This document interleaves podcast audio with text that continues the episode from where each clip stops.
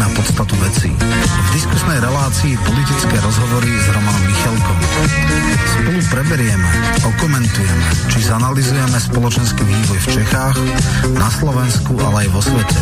Otvorene, bez cenzúry, bez falošných pravidel politickej korektnosti, o tých, ktorí nám vládnu, aké sú motívy ich konania. Budeme hovoriť aj o zákulisných politických hrách, ekonomických či oligarchických štruktúrach, o oficiálnych, ale aj diskrétnych elitách.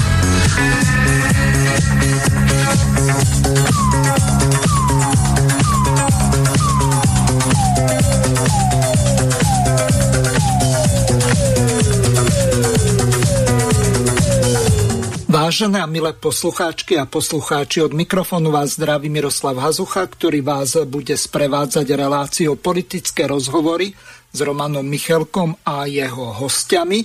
Dnes jeho hostom bude náš kolega Dalibor Jurášek. Zdravím vás oboch. Ďakujem za privítanie. Som rád, že host prijal uh, ponuku alebo pozvánku a verím, že to bude zaujímavá diskusia. Dobre by bolo... Dobrý podvečer, srdečne zdravím všetkých a ďakujem za pozvanie. Výborne.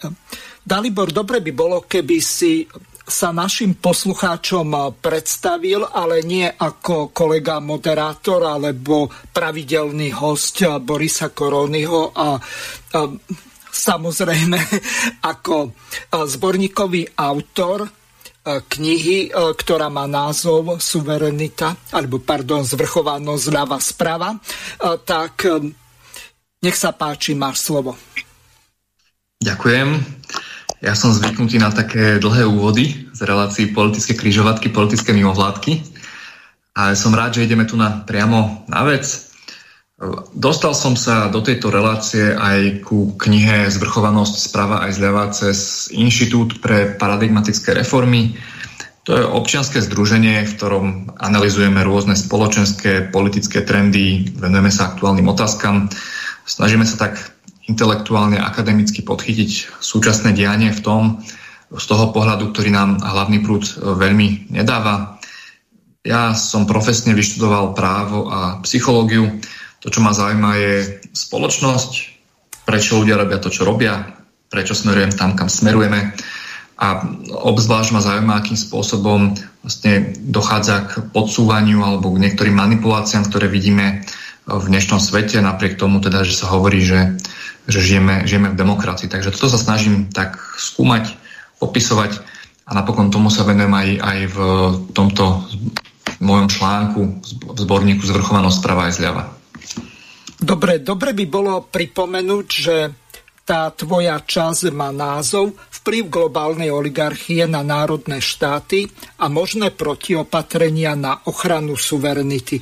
Čo by si k tomuto v úvode vedel také najzákladnejšie povedať, ale skôr ako sa dostaneš k tej úvodnej časti, tak dobre by bolo povedať, že kto ťa oslovil, ako si sa k tomuto dostal a hlavne aká spolupráca vznikla medzi slovenskými a českými intelektuálmi alebo skôr vedeckými pracovníkmi, lebo drvivá väčšina je tam vedeckých pracovníkov, či už z univerzít alebo e, z rôznych akadémií a podobných organizácií. Takže nech sa páči. Oslovil ma profesor Druák, ktorý je aj hlavným zostavovateľom je profesorom medzinárodných vzťahov v Českom, myslím, že Inštitút pre výskum medzinárodných vzťahov, neviem presne, ako sa volá ten inštitút, samozrejme akademické pracovisko. Spolupráca spočívala v tom, že som napísal príspevok. Dielo, toto dielo je vlastne celý ten, celá tá kniha je odborné dielo, je recenzované, ako si už spomínal, väčšina autorov sú e, z vedeckej obce alebo aspoň z, majú za sebou výskumnú činnosť. Je to recenzované dielo, bol, bol tam pripomienkovací proces, boli tam nejaké úpravy, e, citovanie zdrojov, čiže v zásade štandardné dielo, ktoré zodpovedá odborným štandardom. A to je jedna z tých vecí, ktoré ma tešia, lebo dnes tá, povedzme, tá alternatívna alebo nehlavnoprudová strana uh, je taká vlastne vytlačená na okraj a často to ostáva na takých bežných ľuďoch, ktorí majú nejaké dojmy, majú nejaké pocity, vidia, čo sa deje, ale nevedia to niekedy tak úplne presne sformulovať a potom samozrejme často bývajú nálepkovaní za dezinformátorov a podobne. Ale práve táto kniha je písaná odborným štýlom za dodržanie akademických štandardov a preto som veľmi rád, že tieto ľudové intuície dostávajú takú kvalitnejšiu podobu, o ktorú sa môžu oprieť aj študenti alebo budúci výskumníci. A pokiaľ viem, je to jedinečná kniha tohto druhu v slovensko-českom priestore. Samozrejme vrele odporúčam pre všetkých, ktorí sa zaujímajú o spoločnosť. Je to síce odborný štýl, ale väčšina tých textov, čo som čítal zatiaľ, je písaná zrozumiteľne, čiže taký lajk, ktorý sa zaujíma, ktorý číta tento typ literatúry, tak tak môžem určite odporúčiť. Nie sú to nejaké nezrozumiteľné, veľmi zložité uh, texty. Uh-huh. Celkom dobre si to povedal. V knihe som našiel, e, neviem, e, či tvoju definíciu suverenity.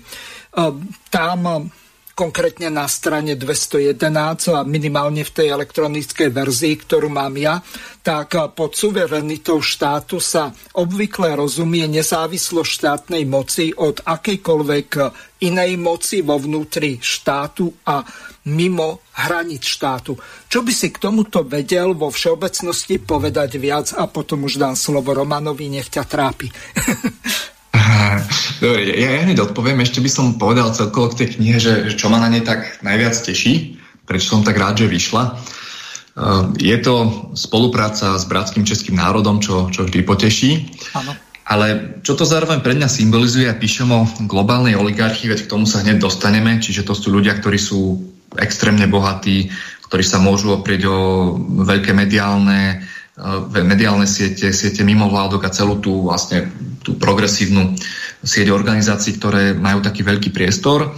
Tak táto kniha je čisto občianská, čiže všetci prispievateľia, napriek tomu, že to sú úspešní, zaneprázdnení ľudia, tak e, to napísali čisto zo svojho občianského dobrovoľníckého prístupu, je to úplne nehonorované, nemáme z toho vôbec žiadne peniaze, ani komisie z predaja, ani nič. Ale o to viac to znamená, že tí ľudia to robili z presvedčenia a ako je to tak, taký kontrast k tomu, ako funguje tá globálna oligarchia, kde základom sú peniaze, tak toto je naopak ten občianský princíp, kde základom je to, že chcete šíriť pravdu, nejakú dobrú myšlienku a hľadáte spôsob, ako, ako tej spoločnosti pomôcť a nie je to teda esenciálne zištné. Takže to ma veľmi teší. A Tiež ma teší to, že jednotliví autori e, majú častokrát v niektorých veciach rôzne názory. Sú tam pravičiari, ľavičiari, viacnárodne orientovaní, trošku medzinárodne orientovaní. Sice je niečo, čo ich spája, a to je ten uh, antiglobalistický postoj do veľkej miery, ale, ale zároveň sú tam aj rozdiely a v dnešnej dobe ako vieme, veľmi málo kedy ľudia z rôznych názorových prúdov vedia spolu diskutovať a preto som veľmi rád, že vzniklo takéto kultivované dielo, kde sa ľudia spojili pre dobrú vec a napriek tomu, že majú niektoré názorové rozdiely, tak sú schopní uh, byť spolu, podpísať sa spolu pod jedno dielo. Že preto som veľmi rád. A k tej otázke suverenity, teda už premostíme priamo k článku tej otázke suverenity to nebola moja definícia, to je taká štandardná definícia, ktorú si nájdeme v učebniciach politológie, v učebniciach práva. A ja som poukázal na to, že uh, sú dva také základné aspekty suverenity. Uh, a s tým, ako sa ten svet mení, ako je globalizácia, tak čoraz viac sa dostáva do popredia ten druhý. Čiže ten prvý štandardný je tvrdá moc, to znamená, že máte, máte armádu, máte, máte štátnu moc, a máte v podstate monopol na organizované násilie, ako to hovorí taká klasická štátoprávna definícia, čiže máte políciu, armádu a viete si presadiť to svoje tou tvrdou mocou a vlastne tým sa prezentuje, prezentuje štátna suverenita. To je taký klasický v novoveku, novoveký koncept, že toto je vynimočnosť štátu a preto má ten štát svoju moc a vplyv a preto si nenechá diktovať od nejakých iných mocí. Ale dnes je čoraz podstatná tzv. meká moc, kontrast tvrdej moci. A meká moc je čosi také myšlienkové, názorové, je to to, čo je v tej verejnej diskusii, aké sú tu narratívy, názory, to, čo sa píše v médiách, to, čo sa zdôrazňuje, ako sú udalosti vnímané, rámcované. V podstate, keď sa pozriete na tú verejnú sféru hlavnoprúdovú, aká je jednostranná, tak tam vidíte, že je to uplatňovanie e, mekej moci, kde isté názory majú veľmi silnú dominanciu, vďaka tomu, že je za nimi, aj vďaka tomu, že je za nimi veľký kapitál a tým pádom ovládnu ten verejný priestor a tí politici musia na to reagovať, lebo keby spravili niečo čo je proti tým narratívom, hneď sú mediálne kritizovaní, môžu byť, môžu byť znevýhodnení, dostanú taký dobrý priestor. Čiže tí politici, ktorí majú síce tú tvrdú moc, zároveň musia do nejakej miery zohľadňovať aj tú mekú moc, sú ovplyvňovaní. A toto je práve ten aspekt suverenity, ktorý dnes treba zdôrazňovať a ktorý tie nadnárodné inštitúcie do veľkej miery podmývajú a je na mieste zamyslieť sa nad tým, že čo tým teda spraviť. Lebo v podstate to, že štát má tvrdú moc a tam má ten monopol, to vieme, to je uznávané, ale čo tá suverenita v mekej moci? To je veľmi aktuálna otázka. Ja by som do toho vstúpil. Možno sme tak troška e, predbehli, respektíve e, naozaj som chcel povedať, že celý tento projekt som vymyslel v tom zmysle, že propagácia tohto zborníku a postupne e, chceme prejsť jednotlivými kapitolami s jednotlivými autormi ja tiež môžem povedať, že napriek tomu, že to bolo nehonorované, tak dostať sa na jednu pôdu alebo na jednu plochu s takými osobnostiami, ako je Keller, Švihlíková, uh, nakoniec aj Butil, Drulák. Áno, presne tak. Tak uh, to už je v podstate istá výsada alebo istá uh, isté ocenenie, takže bolo mi veľmi cťou. Samozrejme, všetky príspevky sú vysoko kvalitné, aj teda kolegov som si prečítal, aj teraz si to znova oživujem, takže veľmi dobre zapadnú do tohto kontextu, pokúsiť sa z rôznych úhlov uh, uchopiť problém suverenity alebo skôr nesuverenity. A je, v mojom prístupe bol uh, ako um, strata moci, alebo teda, že reálne vlády uh, majú už nejakú fikciu moci, že kvanta legislatívnych noriem je vlastne iba aproximovaných z Európskej únie, že sú tu nejaké fetiše nedotknutelnosti súkromného vlastníctva, ktoré spôsobujú, že v podstate zoštátnenie alebo nedaj Boh, znárodnenie je takmer nerealistické, lebo verejný záujem, čo by sa dalo definovať, ale adekvátna náhrada, ktorá je úplne nerealistická. Teda dostali sme sa do absurdít, kedy štát nemôže napríklad ani len obmedziť zisk zdravotných poisťovní za verejné zdravotné poistenie, preto, lebo to už je zásah do podnikania a podobných absurdít. No, kolega práve tu píše o tej suverenite z tej globalistického hľadiska. Možno by sme mohli tak postupne prejsť po niektorých podkapitolách. Tie mimovládky sú taká veľmi silná záležitosť, ale on tu definuje globálnu oligarchiu. Ja som tiež sa tomu venoval. Existuje taká česká kniha od Davida Roskofa Super třída, ktorý hovorí o tom, uh, aby sme sa neboli konšpirátori, hej, uh, vo všeobecnosti existuje svet Davosu a svet Porto Alegre, to znamená svet uh, Svetového sociálneho fóra a samozrejme tam nie sú žiadni nejakí uh, mladí pometenci, ktorí rozbijajú McDonaldy a, a uh, podpalujú auta, ale lavráti Nobelových cien, ako je Krugman, neskôr aj konvertita Stiglitz, Eh, Amartya Sen a plno takých eh, ľudí, ktorí boli v významných eh, korporátnych alebo transnacionálnych organizáciách a pochopili, že svet ide k cestiu a že svet Davosu sa niekde odstrihol. Preto je otázne, či a do akej miery vlastne tá suverenita národných štátov, či má vôbec nejakú šancu emancipovať sa voči týmto, týmto transnacionálnym korporáciám, e, ktoré vlastne ovládajú cez lobbystov legislatívnu tvorbu. E, kolega tam píše aj o volebnej korupcii, o schopnosti, akým spôsobom sa ovplyvňujú e, vlastne mienenie ľudí. Veľmi presné je tam tá meká síla.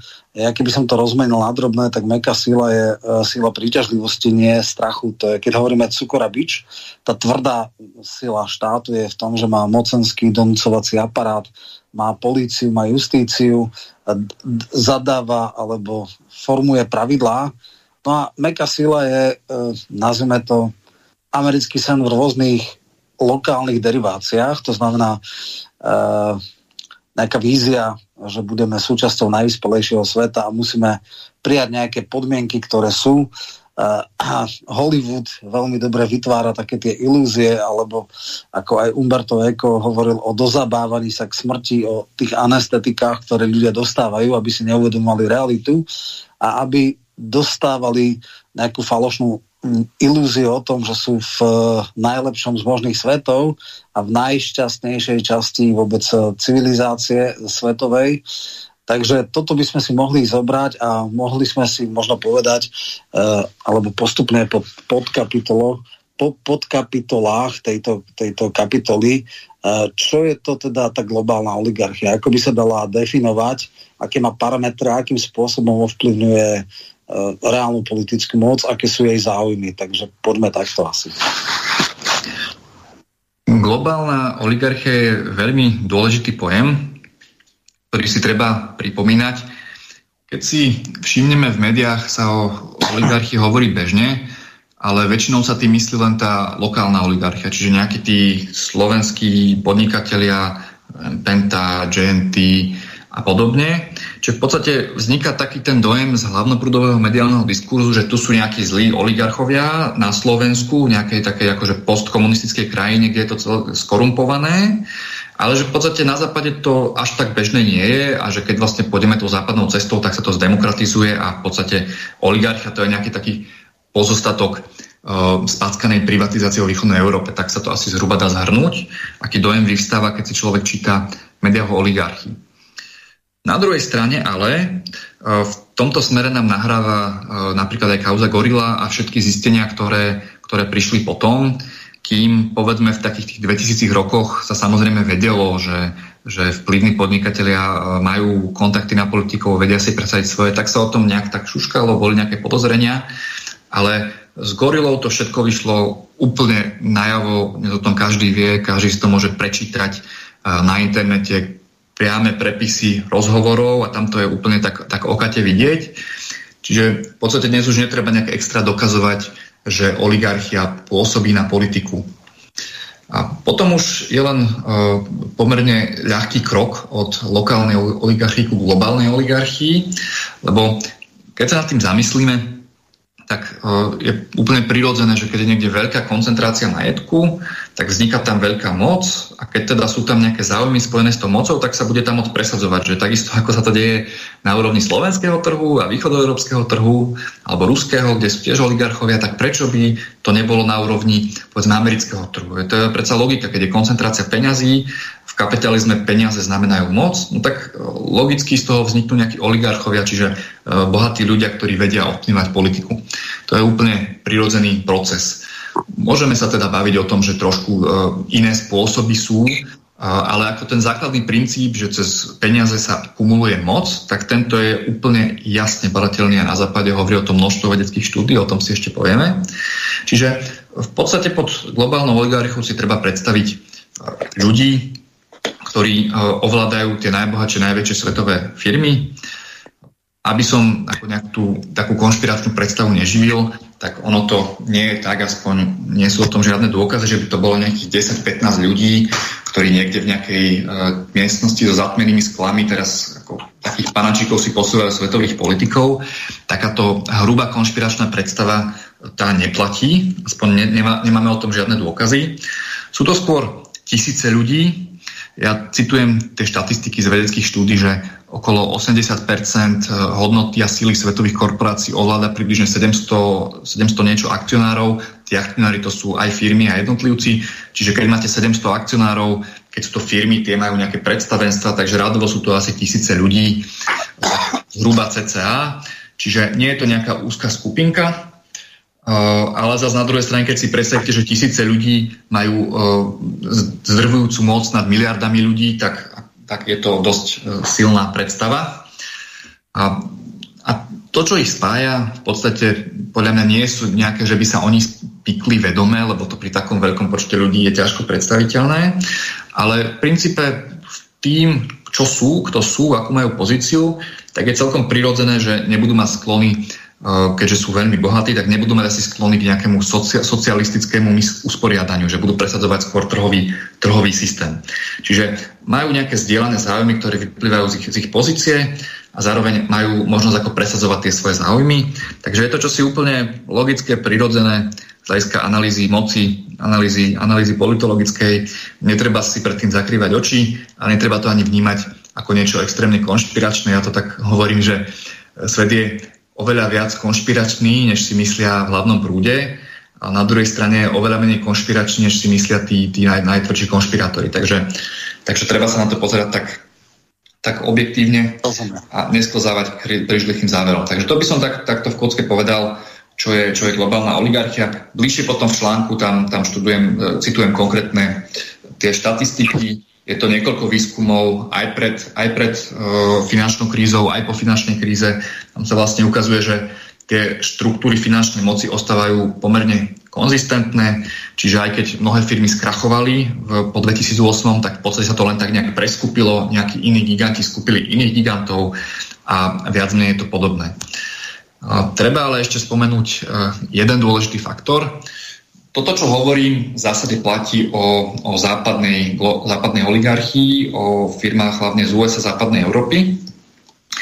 A v princípe, e, keď sme boli v tých 2000 rokoch, tak tam do veľkej miery jednoducho platilo, že tá globálna oligarchia bola západná oligarchia. Keď ste si pozreli rebríčky najväčších firiem, tak z drvivej väčšiny to boli západné, západné firmy, hlavne americké finančné skupiny. E, nič menej za posledné 10 ročia čoraz viac sa do tohto rebríčku hrnú aj, aj čínske firmy. E, čiže, čínske, čiže v podstate existuje aj nejaká čínska oligarchia a čoraz viac sa to vyrovná, stále ešte má ten západ veľký náskok, ale už tá Čína vlastne dobieha. Čiže e, v podstate hovoriť o globálnej oligarchii sa ešte síce dá, ale tá čínska konkurencia stále narastá a bude to vlastne s časom tak akoby trošku, trošku menej presné, takže tohto si treba byť vedomý.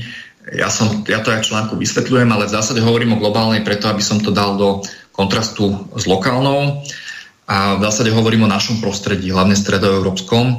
A tu keď si pozriete, ja som, ja som skúmal hlavne ten slovenský priestor a či si pozriete najbohatšie firmy, či si pozriete vlastníkov médií, sponzorov mimovládok, tak tu nejaký vplyv čínskeho kapitálu, ruského kapitálu je prakticky nulový. Takže pre nás vlastne platí to, čo hovorím o tej globálnej oligarchii, ale keby sme šli do Ázie, tak tam, tam väčší vplyv bude mať ten čínsky kapitál a v podstate s tým, ako ten čas, čas plyne, ako rastie čínska ekonomika, tak sa to bude vlastne tak trochu vyvážovať. Ja by som začal od konca. Uh, je to veľmi presná uh, charakteristika v tom zmysle, že naozaj uh, v posledných možno 20-30 rokoch, určite 20 pomer HDP na svetovom HDP západu kontra BRICSu stále klesa a v prospech e, teda klesa západného sveta, čo by sme mohli definovať ako Amerika, je Európa a Japonsko voči krajinám BRICS. Bolo to spôsobené po roku 89, kedy vznikli jednak nové trhy, jednak e,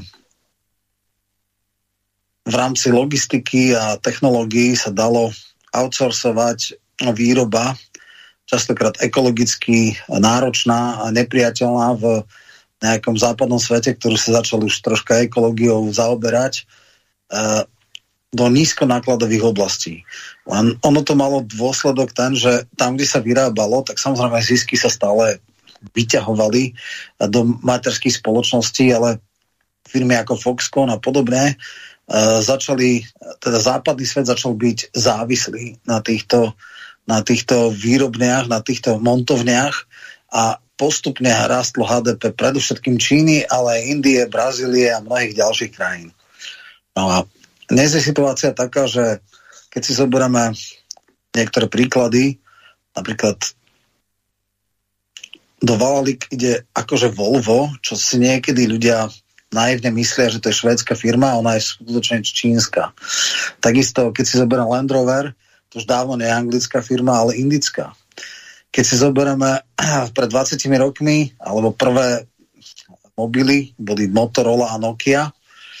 Motorola je čínska, Nokia v podstate má Foxconn, takže jedna divízia, ktorá robí nejaké tieto ešte fínska, ale vlastne tá počítač, tá, ktorá robí mobily sú fínske. Lenovo vlastne kúpilo počítačovú divíziu IBM a dneska s výnimkou iPhone, ktoré sa ale vyrábajú v Číne, všetky uh, relevantné značky od Xiaomi, Huawei, Honor, uh, Zenfone, Oppo a neviem čo všetko sú čínske. Jediná, ktorá ešte mimo čínskych je, je Samsung.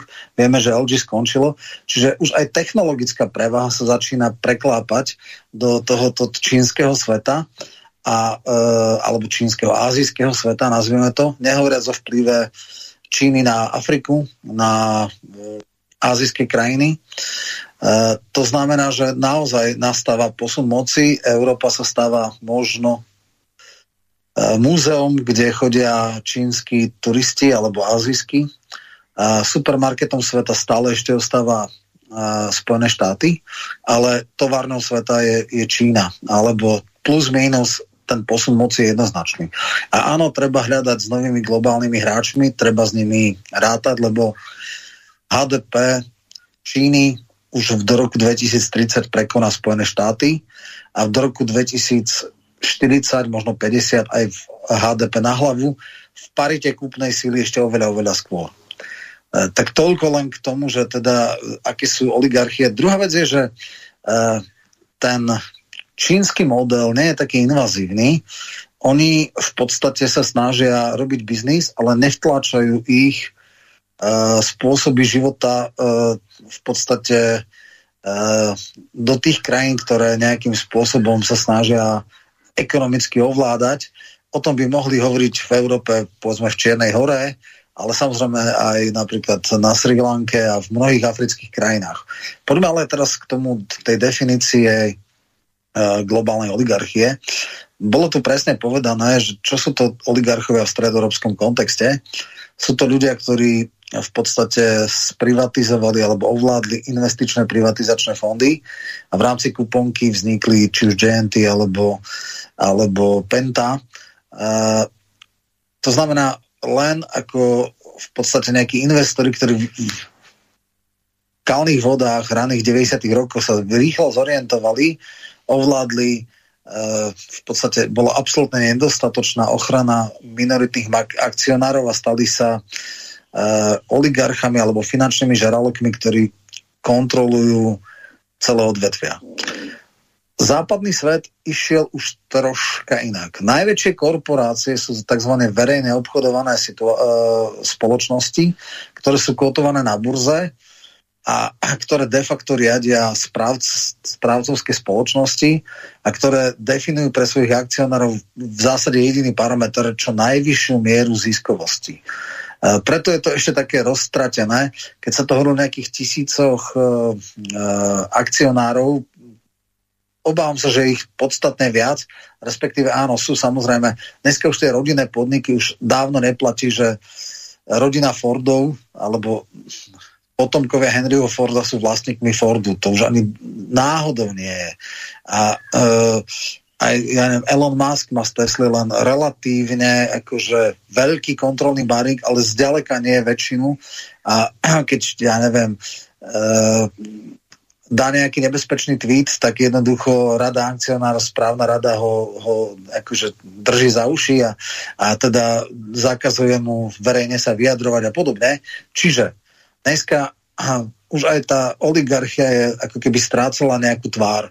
Dneska sú to, dneska sú to uh, spoločnosti, ktoré sú kotované na burze a tam sú skôr tí manažéri, tí, ktorí uh, vlastne dodávajú uh, alebo teda správcovia tých globálnych fondov dodávajú manažmenty, ktoré robia uh, to zadanie, respektíve ja som definoval súčasný západný svet, že áno, je to oligarchia, lebo zo pár ľudí extrémne bohatých a to v dvoch rovinách. Buď sú to staré priemyselné alebo obchodné značky ako Kmart, ktorý je stále, e, tá Walmart, ktorý je stále rodina, ktorá vlastní je v rebríčku miliardárov asi na, v prvej desiatke, sú tam, a to majú ešte štyri časti.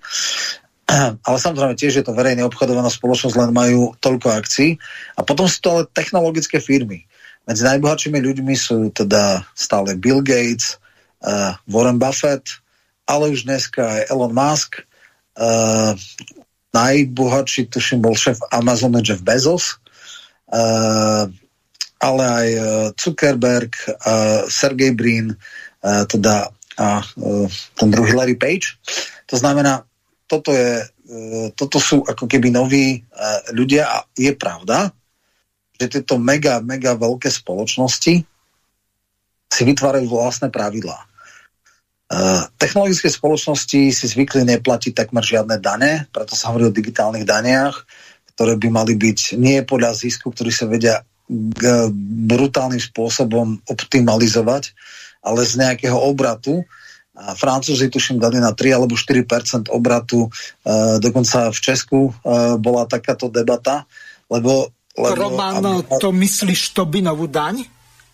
Tobinová daň to je niečo iné troška. Tobinová daň je daň z finančných transakcií alebo z transakcií na, na burzách alebo na akcionárskych trhoch, ale napríklad Apple e, mal domicil v Írsku a e, tak si optimalizoval dane, že malé zlomky percenta e, vlastne platil a vlastne Európska únia dala, dala nález, že musí doplatiť aj 13 miliard do írskeho rozpočtu a e, írska vláda bola proti tomu, lebo chcela mať tohto a nakoniec je to tak, to že... Je to je daňový raj Írsko, podobne áno, ako áno, áno, Cyprus. Áno, mnohé, presne, presne tak. A v podstate ale tam ide o to, aby sa zdaňoval zisk týchto korporácií tam, kde vzniká. Čiže keď vo Francúzsku robí Apple taký, alebo Google taký a taký obrad, má sa zdaniť vo fr- Francúzsku a nie v domicile v rámci Európy, že je to povedzme v Írsku a tam sa nejak zdaní úplne že smiešnou daňou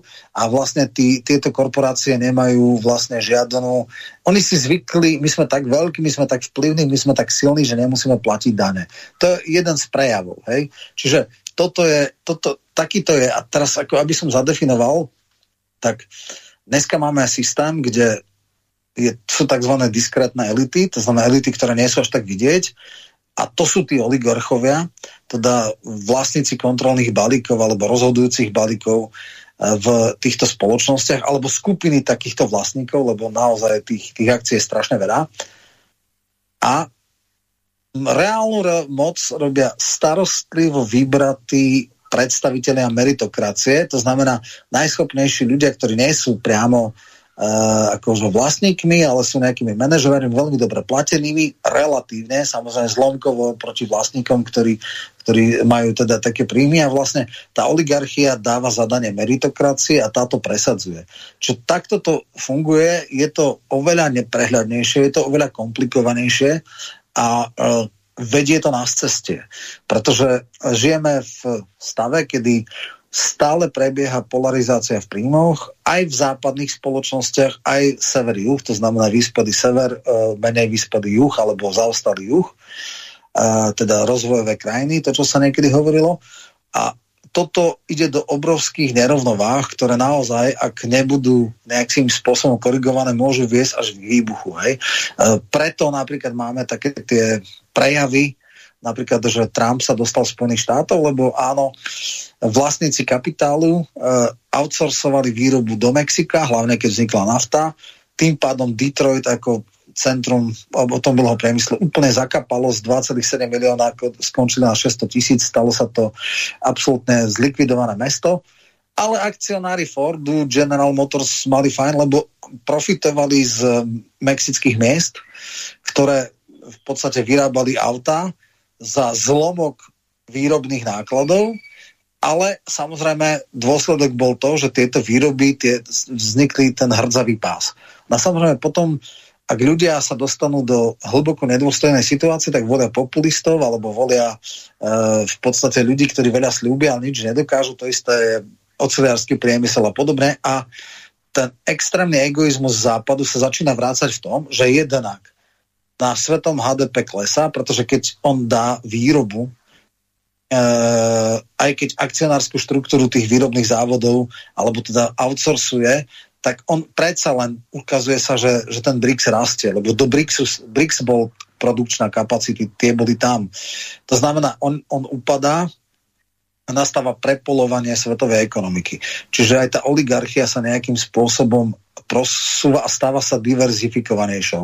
No ale by sme išli e, k meritu veci, že toto je moja nejaká takáto definícia a, a tá príťažlivosť, tá meká sila, o ktorej sa tu hovorilo, akože stále menej má čo ponúknuť. My sme sa dostali aj vďaka tomuto extrémnu egoizmu, ktorý vznikol uh, v posledných 30 rokoch, k situácii, kedy sa zdá, že novšie generácie budú mať horšie životné vyhliadky ako predchádzajúce. Čiže vzniká reg- regres.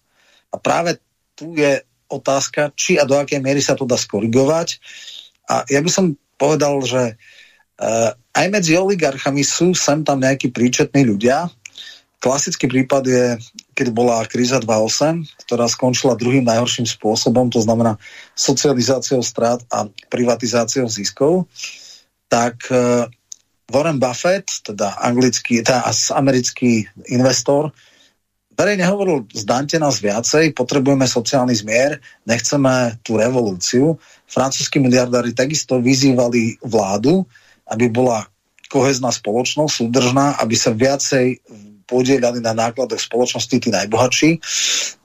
Uh, divočiny typu rovnej dane sú evergreenom akurát vo východnej Európe a v tranzitívnych krajinách, ale všade, všade inde sú progresívne zdanenie, to znamená, tí, ktoré majú väčšie príjmy, tak sa väčšou mierou podielajú na nákladoch spoločnosti a mne sa zdá, že on začína už troška regres tej globalizácie v tom zmysle, že naozaj máme tu na politické prejavy tzv. ultrapravice alebo populistov, ktorí to korigujú. E, systém dvoch strán, teda konzervatívcov a socialistov alebo ľavice, pravice už e, silne eroduje a vznikajú nové druhy, ktoré sa búria proti tomuto. To znamená, e,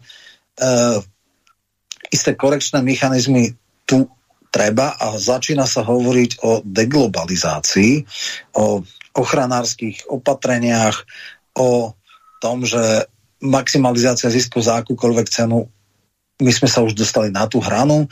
Vieme, čo to spôsobuje napríklad v logistike. Ak sa jedná loď v Suezkom prieplave zašprajcuje, tak akože celé sektory nemajú súčiastky. Vieme, čo urobilo to, že všetky čipy sa robia v Ázii alebo v Číne.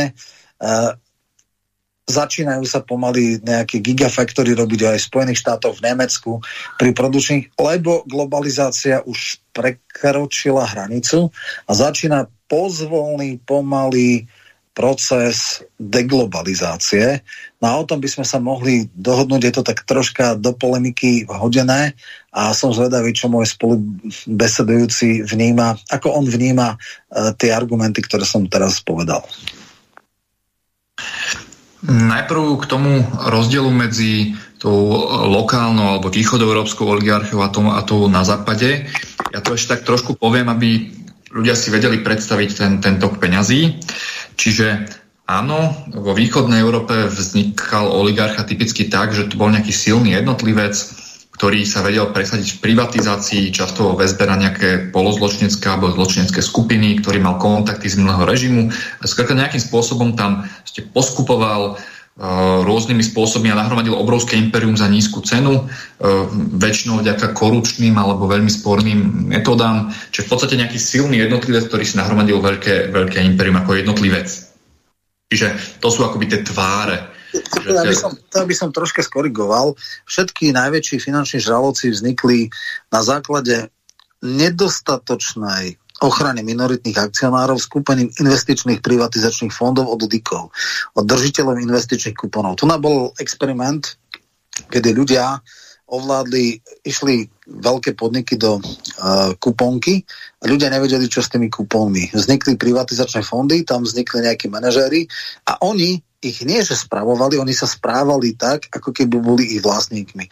Dali nepatrný zlomok ich ceny a vlastne ovládli e, oklamaním ľudí. E, Tomáš Ježek, minister privatizácie, e, povedal, už keď nebol v politike, My sme samozrejme vedeli, že ochrana minoritných akcionárov je hlboko nedostatočná. My sme samozrejme vedeli, že tí ľudia budú okradnutí. Dostanú zlomok toho, tých hodnot, tých akcií, ktoré, ktoré dostali, tých tisíc kuponov. Ale my sme mali pred sebou dilemu. Robiť slušný kapitalizmus e, s silnými pravidlami, s garanciami a to by nám trvalo 30 rokov, alebo jednoducho rýchlo sprivatizovať a vytvoriť kapitalotvornú vrstvu e, mladých, dynamických, e, šikovných e, kapitánov priemyslu. A išli touto cynickou cestou, to znamená, je to taký Klondike a nedá sa povedať, áno, bola tam Eh, prepojenie politiky a ekonomiky. Eh, to znamená, eh, ľudia, ktorí vedeli ako na to, tak oni ako keby písali, alebo ľudia nimi poverení písali zákony na ich, by som povedal, objednávku až. A samozrejme, že tie osobnosti taký Jakab, teda Tkáč, jeho otec bol šéf IRBčky, to znamená, dostal mladý chlapec obrovské úvery, skupoval E, pod obrovskými zámienkami e, za zlomok ceny od babičiek kupóny a získali prvý kupón, bol roztrieštený, teda investičný privatizačný fond, bolo roztrieštené vlastníctvo, to znamená aj vlastník 15-20% kontrolného balíka dokázal ovládnuť podnik, diverzifikovať, predať vhodné veci alebo zaoberať väčšiu cenu a tak ďalej. Takto vznikli. Nebolo to ani tak, že mafia, také niečo, že nejakí vexláci sa stali oligarchom, aj možno krejčí, že tí sú úplne už na tomto. To boli skôr uh, beškrupulózni, vtedy mladí 20, medzi 20-30 ľuďmi, ktorí pochopili, o čo ide a využili tú situáciu to bolo to okno príležitosti, ktoré bolo posledné majetkové e, premeny po Bielej hore boli a potom teraz po roku 89 a niečo iné bolo napríklad v e, klasický prípad oligarchickej spoločnosti Ukrajina, kde Kolomojský, Achmetov, nejakých 10 oligarchov pri inej, nie kuponovej privatizácii, ale priamým predajom vlastne získali obrovské majetky. U nás e, vrstvu oligarchov nerobili až tak vexláci, až tak mesiari a neviem, takýto. Tí, tí boli v malej privatizácii a možno nejaký hotel sprivatizovali alebo niečo také. Ale tí akože špičkoví užili tykov, teda držiteľov investičných kuponov privatizácia cez kupóny. To bol, to bol obrovský Klondike. A takto oni vlastne vznikli. A potom samozrejme druhá vec že ako sa etablovali, ako sa začali budovať mediálne impéria, to isté Babiš, takisto ob, ob Agrofert vznikol tiež privatizáciou Petrimexu, vznikla spoločnosť, ktorá potom išla do privatizácií, čiže ani by som nepovedal, že to bolo vyložené kriminálne, bolo to hlboko nemorálne, bolo to urobené tak, že politické zadanie bolo vybudovať kapitalizmus z noci na ráno. Uh, Dušan Tšíska o duchovný otec privatizácie hovoril o modeli zhasnutého svetla. To znamená, uh, potrebujeme rýchlo urobiť zásadné majetkové zmeny, zhasneme svetlo v tej bude, kto si čo utrhne bude mať, potom zasvietíme a potom už dáme pravidla. To je presne ako ten, ten e, obraz z Hožima Panenko, kde bola e, tombola a ľudia kradli. Potom povedal, viete čo, vráťte to späť a zhasneme svetlo a a potom všetko akože bude v poriadku. Bolo presne naopak, rozkradlo sa všetko do, do posledného e, puntíku. Takže takto vznikli u nás oligarchovia. A dosť inak, než povedzme na západnom svete. Dobre, ďakujem za doplnenie. Čiže v princípe u nás tým oligarchom vieme dať takú tvár, že, že je to jeden človek. Ešte na západe to bolo tak vlastne pôvodne, že boli veľkí zakladatelia veľkých impérií, ktoré pôvodne vlastnila nejaká rodina a potom už, ako spomínal eh, Roman, vstúpili na trh a v podstate na trhu si môže ktokoľvek kúpiť akcie, respektíve na burzu presnejšie, na burzu a v podstate na burze si ktokoľvek môže kúpiť akcie. Môžete vlastniť časť Tesly, Facebooku, Amazonu. Čiže je to akoby také na prvý pohľad demokratické, že kto chce si kúpi Môže to byť obyčajný človek, môže byť druhého konca sveta, že je to akoby také, také uh, akoby to vyzerá, že to je férovejšie, než keď sú tí veľkí vlastníci v rodinných firmách. Len práve tie štúdie, ktoré ja citujem, hovoria o kontrole, že kto kontroluje tie financie, lebo jedna vec je akoby to vlastníctvo, že napríklad aj vy, keď máte povedzme druhý pilier alebo investujete do nejakých fondov ako drobný akcionár, tak sú to nejaké také fondové indexy, ktoré skupujú rôzne firmy a vlastníte vlastne nejakú malilinku časť, e, možno Tesly, Facebooku a tak ďalej. Čiže veľkú časť tých e, globálnych firiem vlastne vlastne obyčajní bežní ľudia, ktorí si sporia na dôchodky. A keby sa to akože tak prepočítalo, tak vlastne veľká časť sú, sú, sú toto, že vlastne sa zdá, že to vlastne bežní ľudia. E, lenže v skutočnosti bežný človek, on ani netuší, že kde má tie peniaze a už duplom netuší, čo sa s nimi deje a už vôbec to akože nemôže ovplyvniť. Hej? Čiže jednak časť tých akcií sú bez hlasovacích práv a v podstate časť tých akcií sú také malé hlasovacie práva, že tam nemáte, nemáte reálny vplyv. Čiže v podstate e, reálne kto má tú moc sú tí manažéri, ktorí robia tie rozhodnutia, ktorých volia tí, tí vplyvnejší akcionári a ktorých zadaním je dosahovať zisk. Hej? Čiže toto je, e, toto je ten, ten západný, západný model, že nie sú to nejakí tí e, jednotlivci, ako neviem, povedzme Tkáč alebo Hašča, ktorí tam v podstate ostávajú 10 ročia, ale to sú ľudia, tí manažéri fondov, ktorí sa v podstate môžu meniť a niekedy tam sú aj dosť tvrdé podmienky, že keď nemáte isté percento ziskov, tak vás jednoducho vyhodia. Čiže, ale podstatné sú tie, sú tie rozhodnutia a tie nerobia bežní ľudia, hoci sú to v podstate ich peniaze do veľkej miery. Podobne ako keď si v banke založíte účet, tak sú to vaše peniaze, ale vy netušíte, kam idú, čo, to, čo tá banka s tým robí, aké produkty z toho má, komu to požičiavať. Čiže vlastne sú vaše, ale akože nerozhodujete o nich. A v tomto smere to platí aj tak globál, globálnej oligarchii, čiže rozhoduje o tom zlomok ľudí, z tých, čo to vlastnia. A čo je ale podstatné, a k tomu sa dostávame k tým, tým zájomom globálnej oligarchie, je, že, že čo vlastne chce tá globálna oligarchia robiť. A Nejde o nejakú extra konšpiráciu v relácii politické mimovládky, prečo to robia, sme podrobnejšie popisovali, že, že aké je to prostredie v tých burzách, v tých finančných kruhoch, ako je to šialene posadnuté ziskom a že zisk je alfa a omega. A aj sme citovali, myslím, že to bol Friedman, významný americký ekonom, ktorý mal taký, taký, taký článok, že spoločenskou zodpovednosťou firiem je dosahovať zisk. Čiže firemná kultúra orientovaná na zisk je úplný štandard, sa to v podstate oslavuje a ešte keď sa hovorí, že akože dôležité sú aj teda starať sa o ľudí, teda ľudské zdroje, human resources, čiže uh, ľudské zdroje, že v podstate ľudia sú dôležitým kapitálom, ľudský kapitál, že to je ten ekonomický slovník, že vidíte, že tam to prvenstvo má ten zisk na burze sa dejú obrovské špekulácie. To, hovorili sme o vlastne mikronákupoch, že existujú počítačové programy, ktoré vlastne na úrovni milisekúnd alebo mikrosekúnd robia drobné nákupy, že tam kupujú nejaké akcie, kupujú, predávajú, kupujú, predávajú a podľa nejaké funkcie vypočítavajú, že kedy sa to najviac oplatí.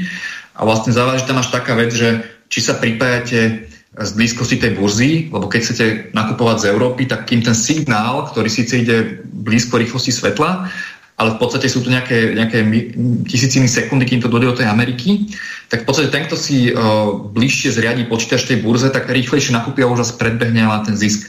Existujú super rýchle pripojenia, ktoré si môžete predplatiť za veľké peniaze, aby ste v tej burze mohli takto privilegovane investovať. Čiže je to úplne absurdné. Vy netušíte, čo kupujete a jediný, jediné to kritérium je zisk, ktorý prepočíta nejaký počítač a v podstate ten, kto si objedná tú naj, naj, najsilnejšiu linku, tak ten má tú najväčšiu výhodu. Čiže proste peniaze, peniaze, peniaze. Toto je to prostredie búrz, aby sme si tak ilustrovali, že tam ide naozaj o zisk. A keď sa pozrieme na, na globálnu oligarchiu, eh, hovoríme teraz o tej západnej, čiže tým hlavným cieľom je to, aby sa presadzoval globálny kapitalizmus, čiže aby sa deregulovali trhy, aby sa dali preč bariéry, colné aby čo najviac boli tie pás zóny voľného obchodu, aby sa mohlo stať presne to, čo sa stalo po 89. u nás. Pred zahraničné firmy majú tu, uh, môžu tu poskupovať za veľmi lacné peniaze lokálnu konkurenciu, rozšíriť svoje impérium, uh, môžu predávať Vlastne sú tu nové odbytiska, majú tam zákazníkov, ktorí budú kupovať ich produkty, môžu to zaplaviť marketingom, v podstate môžu ovládnuť ten trh. Čiže aj keď samozrejme tie globálne korporácie, oni si aj konkurujú na jednej strane, že je tam medzi nimi nejaký súboj obchodný, ale v podstate sú zajedno v tom, že či sa má globálny trh rozšíriť aj v Ázii, alebo povedzme v Bielorusku by veľmi radí. Hej? Čiže, lebo síce si konkurujú, ale keď sa vytvorí nový trh, tak každý získa nejakú časť, čiže je to vlastne win-win pre, pre globálne korporácie vo všeobecnosti. Čiže o tom je podpísané množstvo, množstvo literatúry analytickej, akademickej, že akým spôsobom sa presadzuje deregulácia a rozšírenie global, globaliz, globalizovaného kapitalizmu. Druhá, druhý záujem s týmto spojený je geopolitický. Opäť, keďže ide hlavne o americké firmy, finančné skupiny, tak uh, najlepšie vedia pracovať tam, kde je americká sféra vplyvu. To znamená, že snažia sa čo najviac štátov ovplyvniť tak, aby ich zahraničná politika bola v súlade so zájmami Spojených štátov amerických. Myslím si, že nemusím o tom hovoriť, najmä v svetle dnešných udalostí. Uh, keď to vrie, a v podstate vidíme, že Európska únia sa v princípe správa do veľkej miery, žiaľ to tak musím povedať, ako satelit, satelit Ameriky. Je len málo politikov, ktorí by naozaj vnímali európske záujmy ako prvoradé a cez tú štruktúru mimovládnych organizácií a médií a však slovenská vláda je toho krásny príklad. Ľudia z mimovládok platených z Ameriky dostali sa na ministerské posty, dostali sa na ministerstva, majú priestor v médiách.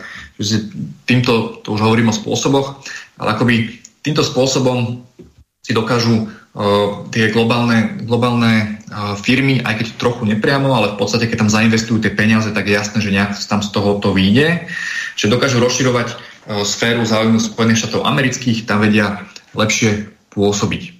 To je ten geopolitický záujem a toto je vlastne toto pole, ktoré sa bude zrážať s tou čínskou oligarchiou. To budeme svetkami v najbližších 10 ročiach.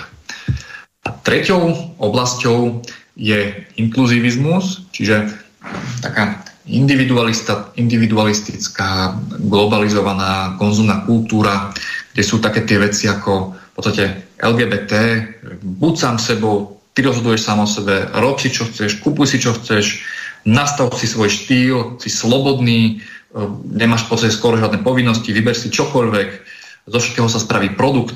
A toto, čo vidíme, čo sa čoraz viac šíri medzi mládežou na západe, ale aj u nás. A opäť je za tým, dá sa povedať, logický ekonomický záujem, keby ľudia boli idealisti, keby boli ja, tak postiví kresťania, alebo hoci aj postiví hinduisti alebo moslimovia, náboženstva vo všeobecnosti nepodporujú konzum. Náboženstva sú za to, aby ľudia boli skromní, aby si budovali vzťahy, aby si budovali nejaké ideály, ale napokon nielen náboženstva, ale akoby aj svetskí idealisti, ktorí teda zakladajú na morálnych hodnotách a nie na konzume, tak toto je v priamom rozpore s globálnou oligarchiou, lebo keď si to predstavíte, keby ľudia kupovali len to, čo fakt potrebujú a keby tá ekonomika bola nastavená na základe skromnosti, tak v podstate globálna oligarchia stráti svoju moc, lebo to, to málo, čo potrebujete, si dopestujete viac menej lokálne, samozrejme neúplne všetko, ale akože to gro tak ako bolo za socializmu produkované, ľudia mali to gro, čo potrebovali, tak v podstate globálna oligarchia nebola potrebná, aj keď samozrejme tam bola medzinárodná spolupráca, ale v podstate ten konzum je to, čo drží globálnu oligarchu nad vodou. Čiže ako hovorí Čomsky, tak je v záujme biznisových elít, aby boli ľudia atomizovaní, oddelení jeden od druhého, aby sa usilovali len, len o osobný zisk, aby boli odvratení od nebezpečného sklonu myslieť na druhých. Čiže toto sú také tri oblasti. Jednak tá ekonomická globálny kapitalizmus, geopolitická, čiže presadzovanie americkej sféry vplyvu a uh, kultúrno-konzumná, čiže LGBT, individualizmus, inkluzivizmus a vlastne opozícia voči nábožensko-konzervatívno-hodnotovým uh, ideológiám.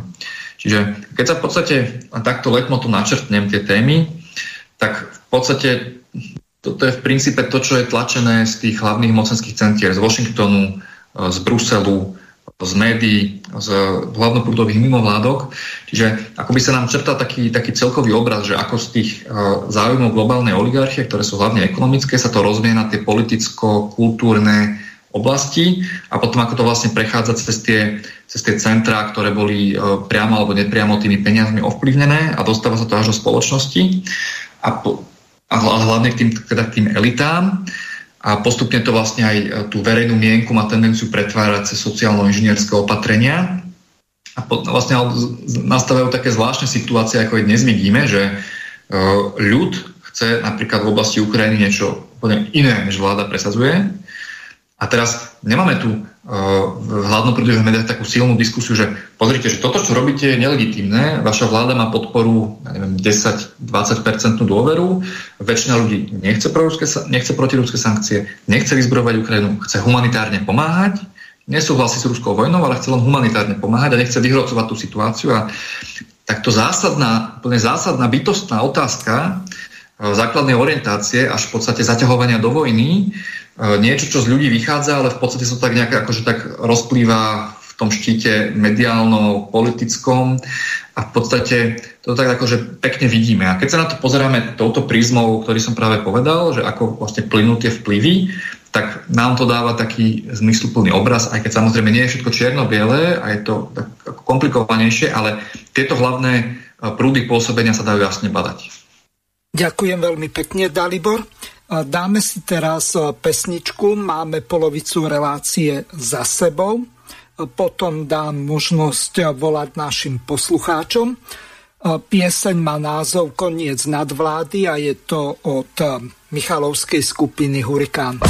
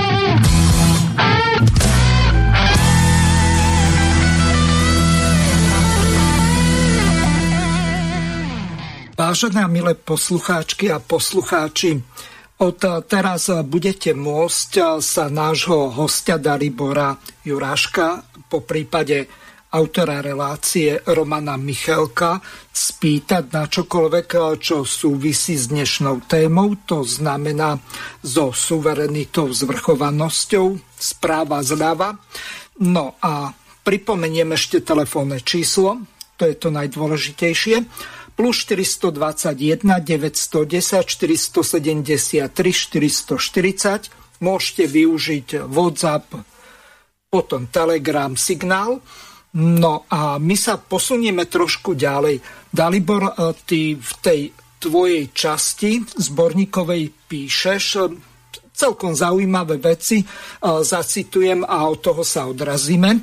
Aktivity globálnej oligarchie deformujú demokraciu tak, že poškodzujú volebný systém, občianskú spoločnosť, vyváženosť médií a slobodu prejavu, ale sú ohrozením aj pre štátnu suverenitu, keďže môžu značne ovplyvniť výkon štátnej moci. Ja si nemyslím, že môžu, oni to aj ovplyvňujú a veľmi výrazne. A dobre by bolo, keby sme sa teraz dostali aj k tomu, akým spôsobom tieto globálne spoločnosti alebo tie eh, diskrétne elity vplývajú na ten politický systém, najmä na politické strany, ktoré v podstate sú eh, služkami týchto oligarchov alebo iných diskrétnych elít, po prípade ambasád eh, západných štátov. Takže nech sa páči. Dostávame sa od otázky teda, že kto je globálna oligarchia, cez otázku, čo chce globálna oligarchia, teraz na otázku, že ako to robí.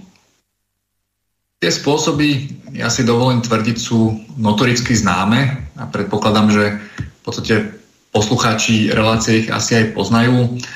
Ono sa o tom tak hovorí v tej alternatívnej scéne ja som si dal tú prácu, že som to tak zozbieral, som to zanalizoval na jednom mieste a vyhľadal som aj nejakú vedeckú literatúru k tomu. Samozrejme, tá existuje, aj keď treba sa tak trochu snažiť, nie je to to, to hlavné, čo vám akoby odprezentujú v médiách z toho vedeckého výskumu, ale sú nejakí akademici, ktorí sa tým zaoberajú.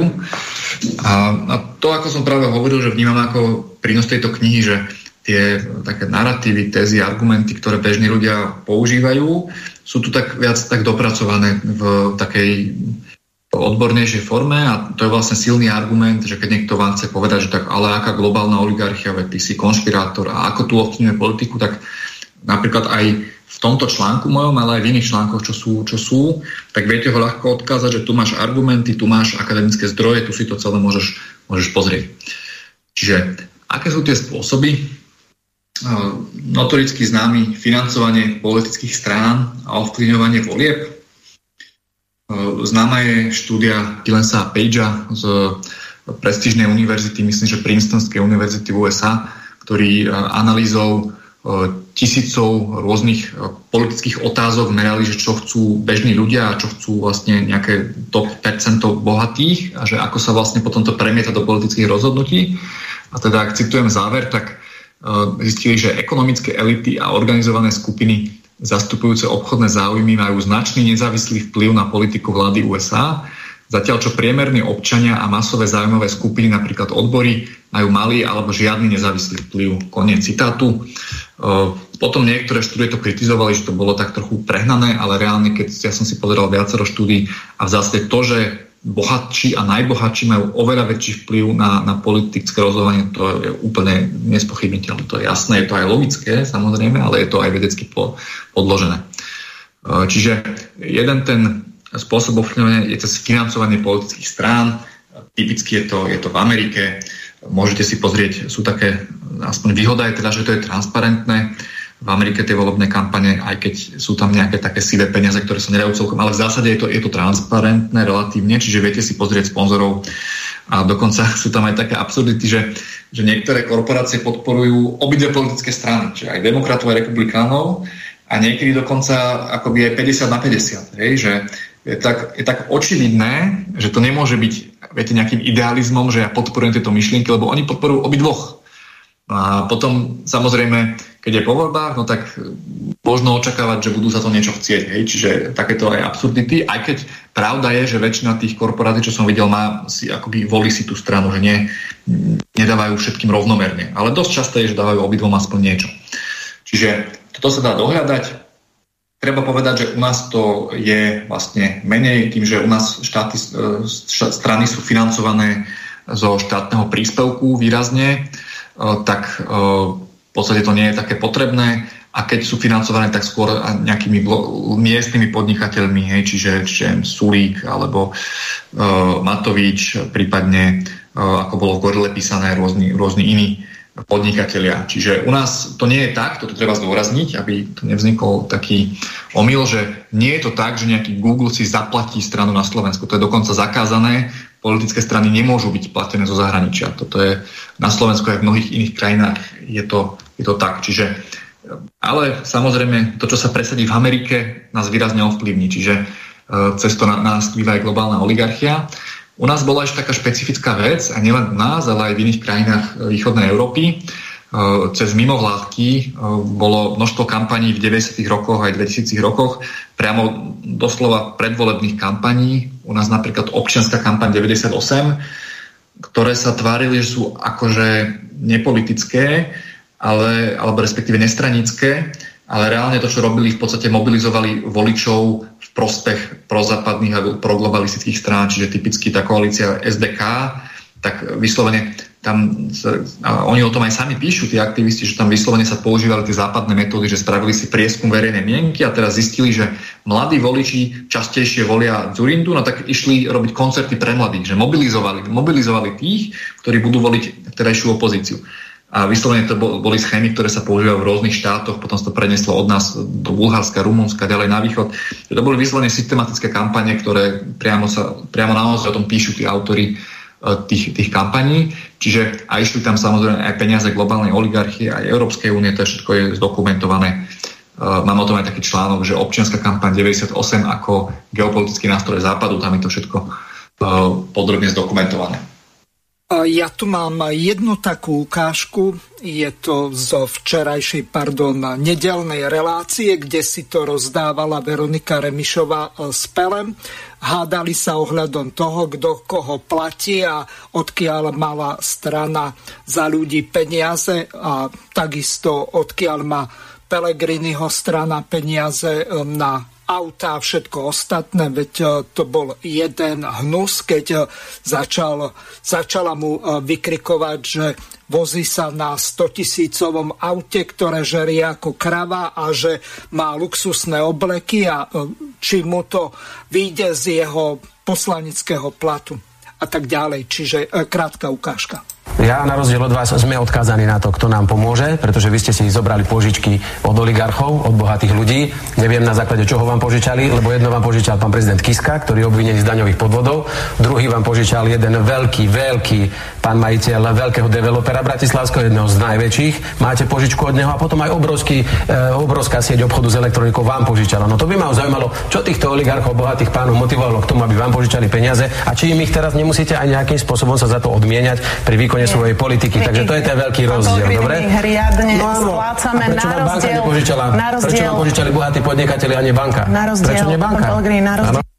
Takže e, toľko krátka ukážka. E, spýtam sa ťa, Dalibor, úplne e, na rovinu. V Vie, že či v Spojených štátoch eh, politické strany eh, podporuje štát takým eh, spôsobom, že by im platil za výsledok volieb, za mandáty a tak ďalej. A druhá otázka, keď sa pozrieme do článku 29 odsek 4, tak tam sa píše – politické strany, politické hnutia, ako aj spolky, spoločnosti a iné združenia sú oddelené od štátu. Malo by tam byť ešte napísané explicitne, materiálne a finančne sú oddelené od štátu? Čo sa týka tej Ameriky, že či tam majú taký štátny príspevok ako u nás, to sa priznám, že neviem, ale v Amerike Roman sú... píše, ako... že asi nie. Roman? Nie, hej, hej, no. tam, je, tam je napríklad, keď boli kampane, každý kandidát musí robiť transparentný fond uh, predtým, než začne kandidovať a potom sú tam aj nejaké limity. Viem, že Obama do 100 eur mal 90% týchto, je to úplne, že na transparentnom účte, ale tam ani nie sú strany, tam sú tzv. volebné strany, nie ako my máme, že strany so štruktúrami. To znamená, že Eh, v podstate oni sa aktivizujú iba v, v čase volebných kampaní a samozrejme ľudia z tých elít sú v tom okolí a, a sú tam lobbingy a je tam aj iný volebný systém, je tam väčšinový, čiže, čiže toto je troška inak, ale dobre, nechám tak a už mám viacero tiež poznámok k tomu, čo povedal tu kolega, tak nech dopovie a ja potom budem reagovať. Dobre, ďakujem za doplnenie. A k tomu, že či majú byť e, politické strany oddelené od štátu, to už sa dostávame teda k tej otázke, že čo robiť. Áno. E, ja len tak našepnem. E, ja, ja si nemyslím, že je úplne zlé to štátne financovanie politických strán. Myslím si, že to má svoj zmysel. Ale myslím si, že to treba nastaviť tak, hoci si uvedomujem, že to je zložité, že jednoducho strany by mali byť občianské. Čiže to gro by mali tvoriť drobné príspevky bežných ľudí, akože predsa keď tí ľudia chcú ich voliť, tak, prost, tak majú aj podporiť. A nie, že nejaký podnikateľ teraz príde, požičia, daruje čokoľvek a zrazu lebo naozaj tie peniaze v podstate sú do veľkej miery priamo úmerné hlasom. Vy si viete v podstate, v podstate kúpiť hlasy. A čiže toto by malo byť ideálne občianské a tá štátna, ten štátny príspevok je taký akože v podstate relatívne spravodlivý, keďže je to podľa hlasov, hej, aj keď je to diskriminácia tých, čo získali menej, o tom môžeme diskutovať. Ale ja v tom štátnom príspevku až taký problém nevidím. Hlavný problém je v tých korporátnych príspevkoch. A samozrejme, problém je v celom tom prostredí. Čiže stačí, keď vyriešime politické strany, lebo sú tu médiá, je tu mediálny tlak, sú tu globalistické organizácie. Čiže tam na celé to prostredie sa treba pozrieť. A to je akoby povaha tých riešení, ktoré navrhujem, že vlastne vo všetkých tých oblastiach majú tie korporátne peniaze veľký vplyv a keď očistíte jednu, tak v podstate stále vám to nestačí. Čiže akoby tá povaha spoločnosti by mala byť iná, mala byť občianskejšia a mali by sme si odvyknúť do toho, že je bežné, že, že vlastne veľké korporácie podporujú médiá, mimovládky, toto ako naozaj toto by malo byť v podstate takmer úplne tabu, hej? že takisto ako dnes je tabu, ja neviem, korupcia, že keď poviete, že korupcia, tak to je úplne, že to tak nemá byť, alebo neviem, rasizmus, hej, tak takéto niečo by podobne to malo byť aj, že takéto presvedčenie, že politika má byť občianská, médiá majú byť občianské, občianská spoločnosť má byť občianská, veď to má predsa v názve, hej, čiže aby sme takto jednoducho mysleli, a takéto vlastne predstavy, že tu korporácie zafinancujú kľúčové politické uh, subjekty a subjekty s politickým vplyvom, tak to, je, to by malo byť akože uh, hneď ako budú tie reflexy, že ale predsa to má byť občianská sféra, lebo keď to bude korporátne, tak si tam zainvestujú, čo chcú, kúpia si, de facto si v podstate kúpia čas spoločnosti a tak to jednoducho nemá byť. Je to aj v rozpore podľa mňa s rovným hlasovacím právom, keď to tak akože zoberiete. Čiže to, toto je dôležité. Ja by som k tomu sa vyjadril, aby sme išli, teda nerozbíjali na veľa vecí a potom aj posuniem k tým médiám. E, prvá základná vec, ak na Slovensku je vážny problém, tak je predovšetkým v tom, že tu máme vlastníkov strán, alebo že strany sú jednoosobové SROčky. To je klasický prípad Oľano. Uh, dlho, dlho mali štyroch členov a teraz na základe zákona, ktorý presadil Danko, majú 45, ktorí sú ale anonimní, okrem predsedníctva, tak nikto nevie, kto je z tých 45 členov. Oni mali taký medzistupeň, že mali 13 členov, ale tí boli utajení, aby tí ostatní, ktorí spolupracujú, nevedeli, kto je. Úplne absurditné. To je nonsens. Uh, druhá vec je, nie je to u nás celkom tak, že korporácie financujú strany. Áno, niektoré dali pôžičky, ale ten štátny príspevok je tak vysoký, že relatívne za 4 roky vlastne dokáže zafinancovať kampaň a e, vráti tú pôžičku aj s nejakým úrokom, čiže to môže byť e, relatívne ako až dobrý biznis, lebo to zúročenie je, môže byť vyššie ako v banke napríklad a zároveň akože podporí sa stra, e, tá strana. Ak nevrazia peniaze e, do harabina. No, presne tak, presne tak tam, tam bola brutálna chyba v systéme. No, čo je ešte podstatnejšie, naozaj ono to veľmi dobre znie, že masové strany. Ale na Slovensku máme KDH a Smer, to sú jediné masové strany.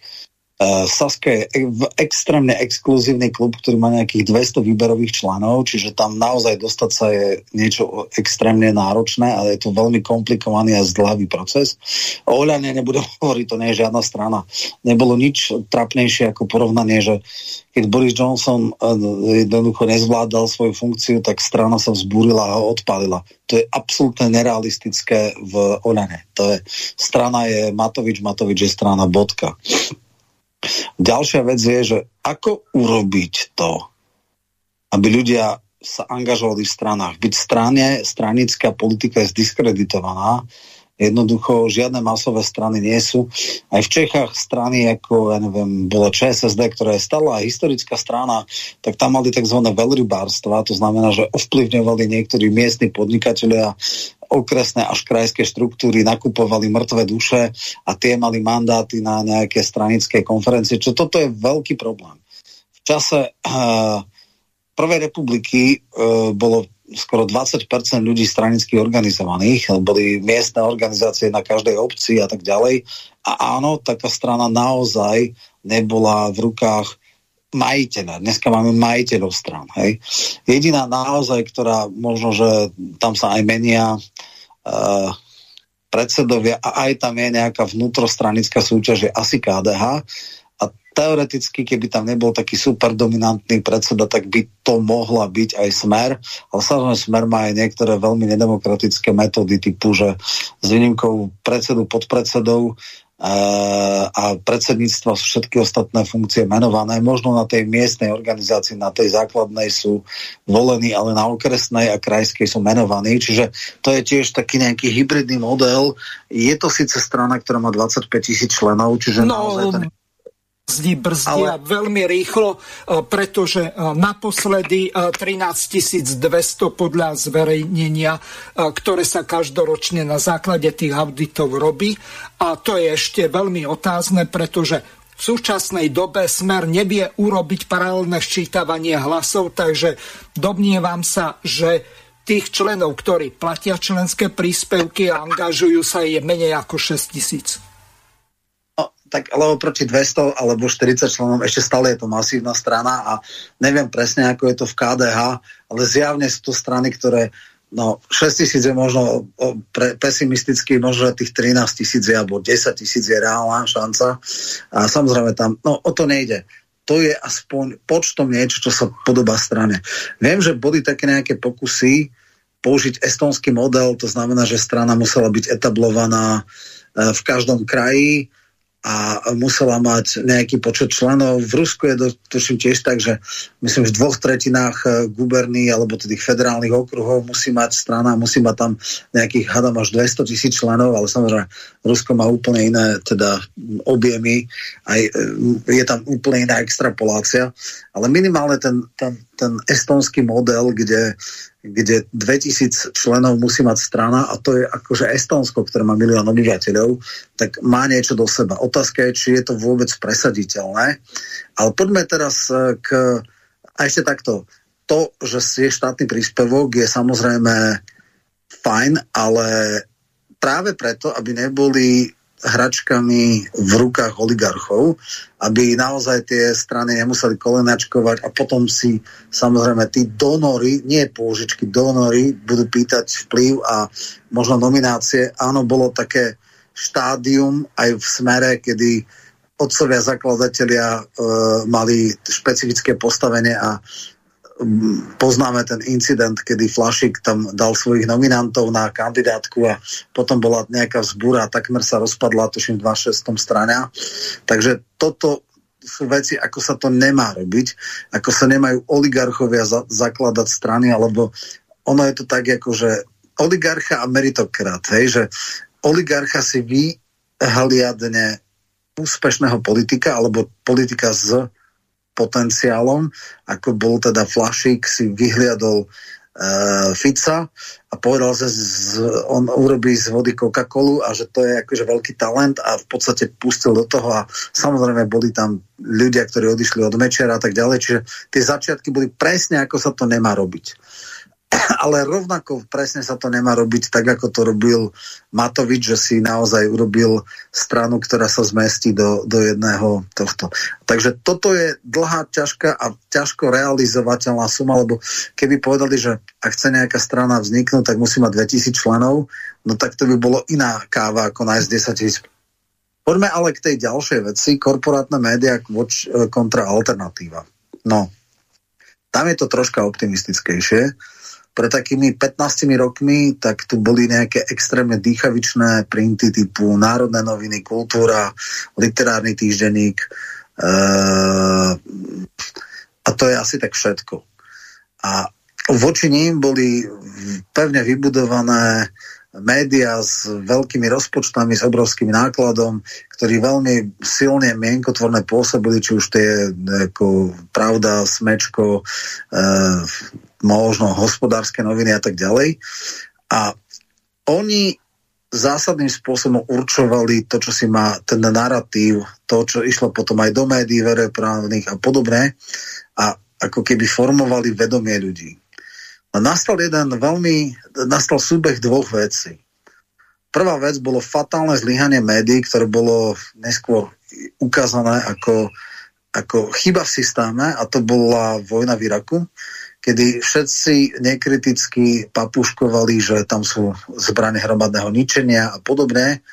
A ukázalo sa, že to je, že to je jedna obrovská lož. Tam sa ukázalo, že schopnosť týchto médií odolávať alebo byť rezistentný voči, voči ideológii niektorých politikov, či to bol Blair alebo George Bush a podobné, je malá a že stali sa závesom toho hlavného mediálneho príbudu a ľudia začali hľadať alternatívu.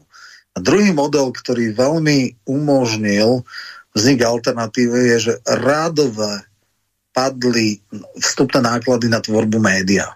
Kým predtým trebalo mať e, redakciu pre, ja neviem, 100 novinárov, rotačky, tlačiaren, teda zadávať a publikovať a takýmto spôsobom, tak vytvorenie webovej stránky a v podstate komunitné vybudovanie médií sa ukázalo ako taká tá tzv.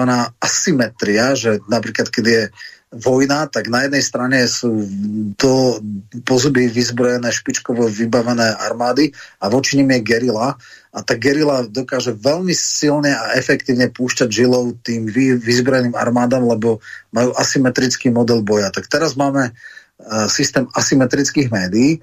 Dneska 30 až 45% ľudí pravidelne sleduje na pravidelnej báze alternatívu, ktorá nemá žiadne väzby na, na oligarchov, na korporát, na podobné a už je mienkotvorná. Už vznikli, tak povedz, naklonené projekty, ktoré majú podobné impakty, podobnú čítanosť ako, ako vážne médiá.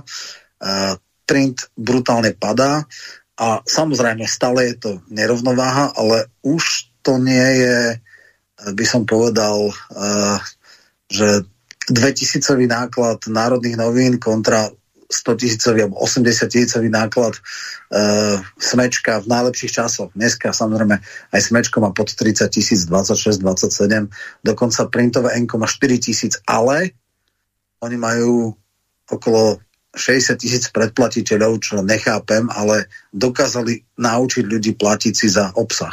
Čiže toto je cesta a keď v idei ľudových strán som extrémne skeptický a zdá sa mi absolútne nerealizovateľné niečo také, tak v prípade toho, že vznikne reálne nejaké ľudové médiá alebo médiá tvorené uh, povedzme bez silnej um, kapitálovej základne, ktoré postupným organickým rastom získajú mienkotvornosť, toto sa mi zdá, že je realistickejšie a že toto bude tá cesta. Dalibor, nech sa páči. Môžeš nadviazať sa... na Romana. Áno, áno, ďakujem. A tu sa dostávame vlastne späť k tým metodám ovplyvňovania, čiže hovorili sme politické strany, kontakty s politikmi. A čo sa týka tých médií, tak významným faktorom ovplyvňujúcim médiá je vlastníctvo. To znamená, že hlavnoprúdové médiá sú veľmi často vlastnené globálnymi oligarchami. Písal som o tom aj nejaké články, napríklad aj slovenských médií, aj v zahraničí je to podobne. Dokonca často ide o firmy, ktoré priamo, keď si prešťate nejaké ich e, kódexy vyhlásenia, tak sa hlásia k diverzite, k LGBT a potom je teda otázne, že či novi, tí novinári v podstate môžu písať objektívne, keď v tej samotnej firemnej kultúre akoby sú isté hodnoty ideologické. A potom aj výskumy ukazujú, že novinári sú liberálnejší ako priemer obyvateľstva, že médiá sú zaujaté často v prospech liberálnych tém, napríklad boli rôzne analýzy amerických médií, ako sa stávali k Trumpovi a ako sa stávali napríklad k, k, demokratickým prezidentom, že demokratických prezidentov vnímajú pozitívnejšie, to boli ako analýzy obsahu článkov. Čiže tento progresívny bias alebo zaujatosť v médiách je jasný.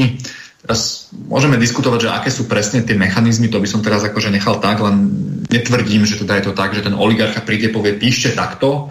Skôr je to tak, že tí novinári sú o tom presvedčení a vlastne tie financie tam dodajú to, že môžu fungovať, nemusia to robiť po večeroch e, ako občianskí aktivisti, ale robia to ako svoju hlavnú dennú činnosť, vedia sa efektívne zosieťovať a tak ďalej. Toto sme popísali v reláciách politické mimovládky, ako fungujú tieto, tieto mechanizmy. Čiže jedna vec je to vlastníctvo médií a keď sa teda ne, nepodarí vlastne ten celý e, mediálny trh a mediálny priestor zošnurovať, čo je vďaka internetu a jeho silnej demokratizačnej funkcii a podobne v podstate aj sociálne siete majú istú demokratizačnú funkciu, aspoň teda pôvodne mali, lebo v podstate ste vedeli získať veľký zásah ľahko, a tie algoritmy boli v princípe neutrálne z počiatku, že keď to ľudia klikali, tak sa to veľa ľuďom zobrazovalo a šírili sa to virálne.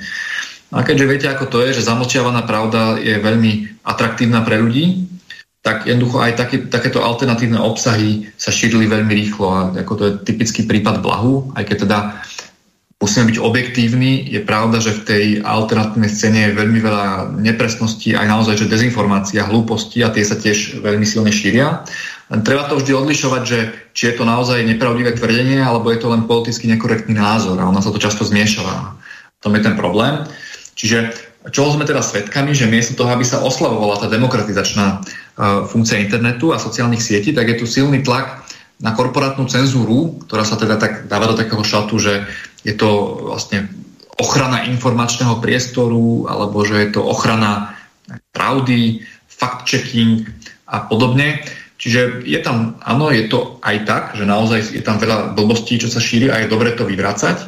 Len naozaj problém, o tom som popísal množstvo článkov, množstvo príkladov konkrétne zdokumentovaných, kde naozaj len iný názor bol označený za dezinformáciu. A tu na vlastne vidíte ten, ten princíp, že tá globálna oligarchia má v rukách veľkú časť médií, a teda keď tu vzniká konkurencia, tak sa hľadajú nejaké cestičky, že ako to vlastne tak akože zahasiť. Hej? Že nedarí sa to úplne. Zase tomto tiež netreba byť čierno-bielý. Napríklad taký Zuckerberg sa dosť dlho snažil zdorovať akoby tomu, že aby, aby nemusel cenzurovať tých politikov. Ale tu práve vidíme tie tlaky, že on je už len menšinový vlastník, ja neviem, či má cca petinu alebo tak, rozhodne nie akože väčšinový vlastník, čiže tam už to robia akcionári a v podstate akcionári sú v tom celom prostredí, ktoré je presiaknuté progresívnymi hodnotami, hrozili by nejaké bojkoty, klesli by ceny akcií, keby tam robili niečo potenciálne politicky nekorektné, bolo by tam to riziko. Čiže v podstate tí akcionári sú zisk a tým pádom radšej idú s prúdom. No a, a samozrejme tým, že sú vlastne médiá jednostranné, mimovládky, ten diskurs je celý taký posunutý jednoducho meká moc, no tak tí akcionári sa v podstate musia prispôsobiť. A keby sa respektíve akcionári, tí, tí, tie predstavenstva, keby sa neprispôsobili, tak akcionári zvolia iných, ktorí im budú produkovať zisk a nebudú robiť také kontroverzné veci. Čiže to je tá, tá meká moc. Čiže korporátna cenzúra je teda ďalšia nebezpečná vec a treba naozaj rozlišovať, že, že aký je ten skutočný cieľ za tým. A keď to poctivo preskúmate ten boj proti dezinformáciám, tak zistíte, že to nie je boj za pravdu, lebo celkom evidentne to potiera aj iné názory. A ja som dokonca aj písal články o tom, že sme u samotných Eh, overovateľov faktov sme našli nepravdivé informácie na ich stránkach, sme ich upozornili a oni to ignorovali. Čiže je celkom jasné, že to nie je boj za pravdu, je to skôr snaha potlačiť iné názory. Eh, čiže toto je k tým eh, médiám a tiež som v tomto smere relatívne optimista. Ja som tak veľmi občiansky založený.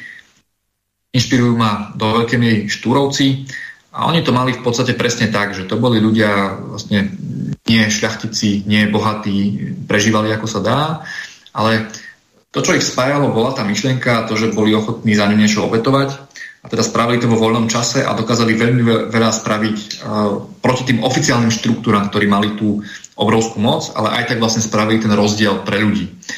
A podobne ja to vidím tak, že občianské hnutia sú naša budúcnosť, aj keď viem, že to je veľmi zložité organizovať sa a že na Slovensku sme tak trochu zaspatí, čiže v tomto smere nie som utopista, ale tá budúcnosť musí, byť, musí ísť týmto smerom a preto napríklad ani veľmi nie som nadšený, že denník štandard v podstate teraz prijal niekoľko miliónové investície od finančných skupín. Som z toho tak trochu sklamaný, aj keď že chápem, že chcú vyvažovať tú, to, to, čo je, ale ja vidím naozaj cestu v tom občianskom a preto ma veľmi teší, že existujú tu médiá, ktoré sa vedia udržať naozaj, že bez reklamy, bez oligarchov a že tí ľudia to zaplatia. A týmto chcem zároveň aj povedať ľuďom, že má to veľký zmysel, keď pomáhate a keď to je euromesačne, je to euromesačne, keď to je 5 eur, je to úplne jedno, ale je to veľká podpora pre tých tvorcov, aj morálna, aj, aj teda vďaka tomu môžu existovať a No to ako v tom príbehu o chudobnej vdove, že dáte málo, ale vlastne dali ste veľa, lebo vy ste ten obyčajný človek. Čiže naozaj tejto občianskej ceste podľa mňa je naša budúcnosť, aj keď to je veľmi dlhodobé, ale, ale takto nejak to musíme smerovať. Čiže toľko, toľko k médiám. Ja, ja by som teraz, aby sme to skorigovali troška, uh, slovenská spoločnosť, alebo takto, v 90. rokoch nastal trend masívneho investovania transnacionálnych mediálnych koncernov do Strednej Európy. Či už to bol v Čechách alebo na Slovensku, uh, Bertelsmann Group mal teda uh, Smečko, takisto uh, tie veľké spoločnosti vlastne mali celý nemeckú tlač. Tá nemecká tlač mala celú českú tlač, ale potom prišiel nástup internetu a v stredoeurópskom kontexte bol strašne dlho aj vďaka konkurenčnému boju, neboli schopní tie veľké médiá, aj kvôli tomu, že napríklad jeden z nich, alebo z jeden z významných hráčov to hral ako a dampoval, spoplatniť obsah. E, skúšali to čiastočným spoplatnením, spravodajstvo zadarmo, komentár a tak ďalej, nešlo to.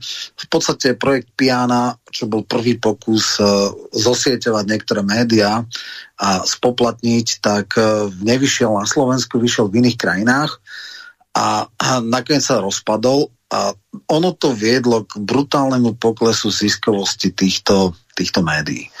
No, ono sa to tak presne prekrylo s časom, keď iní oligarchovia, napríklad v Čechách Babiš, sa rozhodli, že vstúpia do politiky a v podstate média boli na predaj, e, transnacionálne korporácie alebo nemecké a podobne odchádzali z trhu a vlastne ich e, kúpili teda v Čechách Babiš a na Slovensku Penta. Penta mala obrovský reputačný problém po, po Gorile a povedala, že ona potrebuje média ako atomový kufrík. Bertelsmann Group odišiel z uh,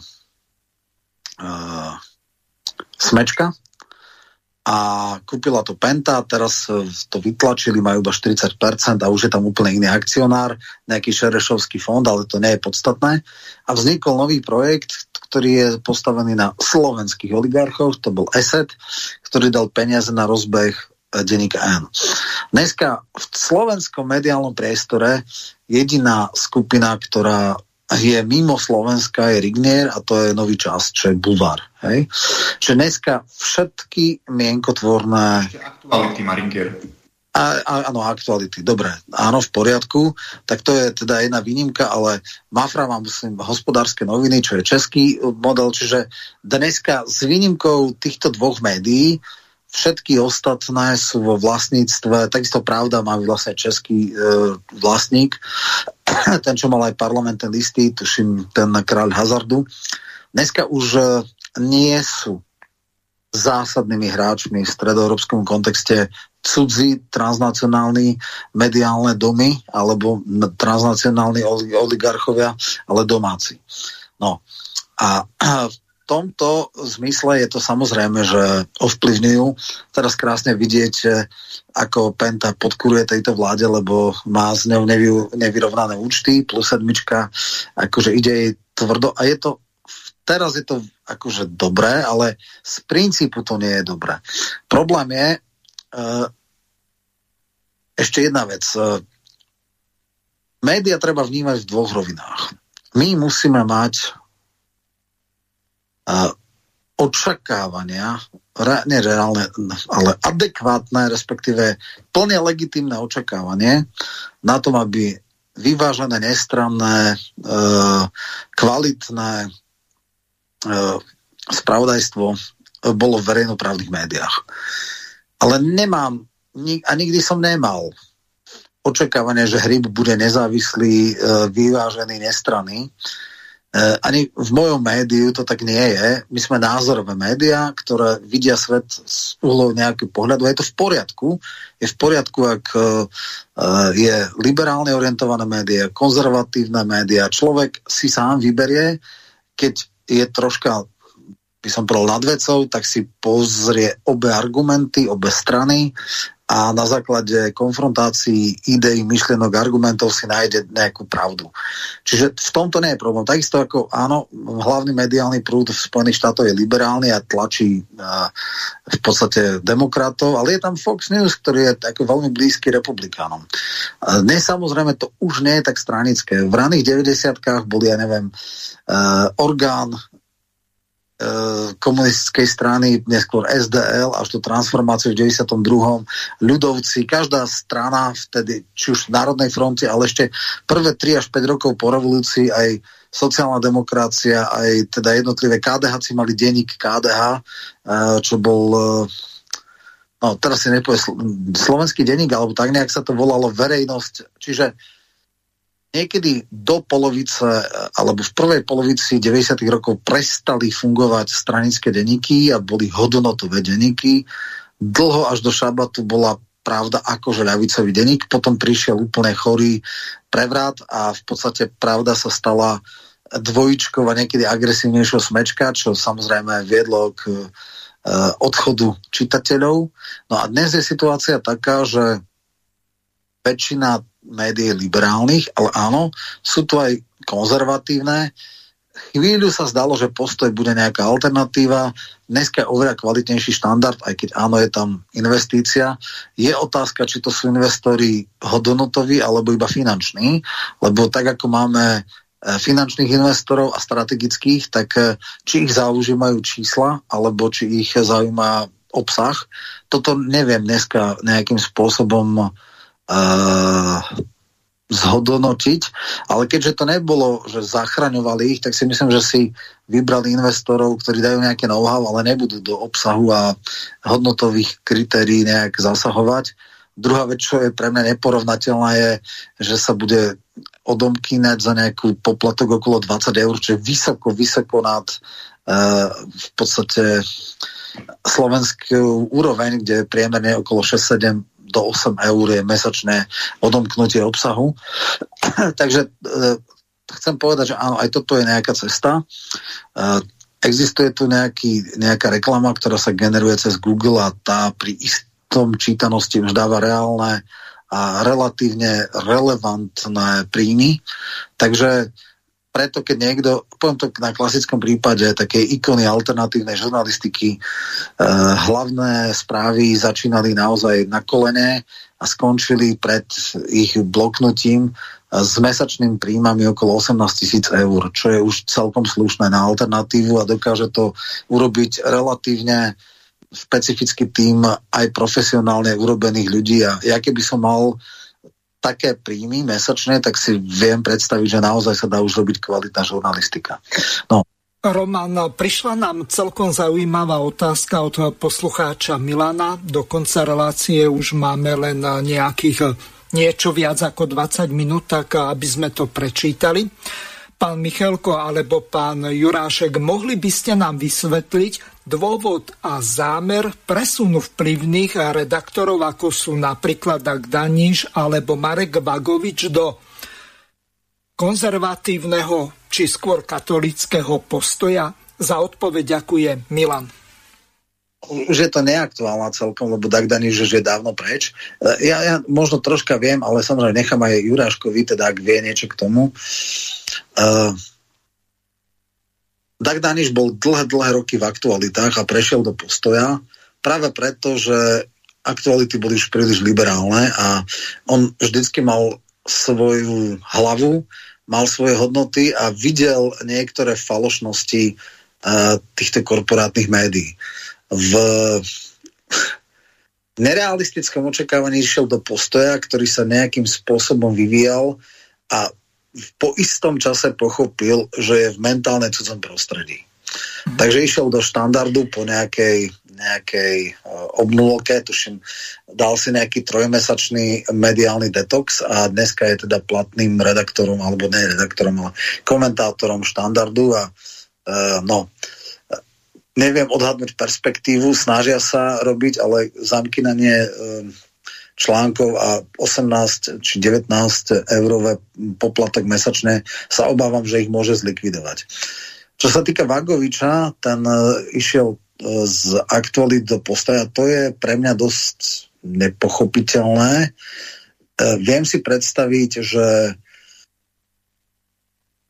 on nestrhal všetky väzby, on má nejakú reláciu ešte v tomto v aktualitách, má reláciu verejnoprávnej televízii, či konflikt zájmov jak vyšitý a je v postoji, postoj značne zliberálnil a stal sa podstatne viacej mainstreamovým a je oveľa menšia alternatíva, takže z tohto hľadiska, ak mu dali porovnateľné mm, podmienky alebo rovnaké príjmy, ale s menším výkonom eh, a ešte mu nezaviazali ho exkluzivitou, tak možno, že preto prešiel do, do postoja, ale naozaj tie pomery v postoji sú už úplne mimo a ja poznám množstvo ľudí, ktorí odhlásili podporu postoja potom, ako sa tam odišiel Dag Daniš a potom, ako sa ukázalo, že ho dosť tvrdo disovali, že mu cenzurovali príspevky, ako Dag Daniš je naozaj e, rozhľadený a aj štilisticky, aj názormi a myšlienkami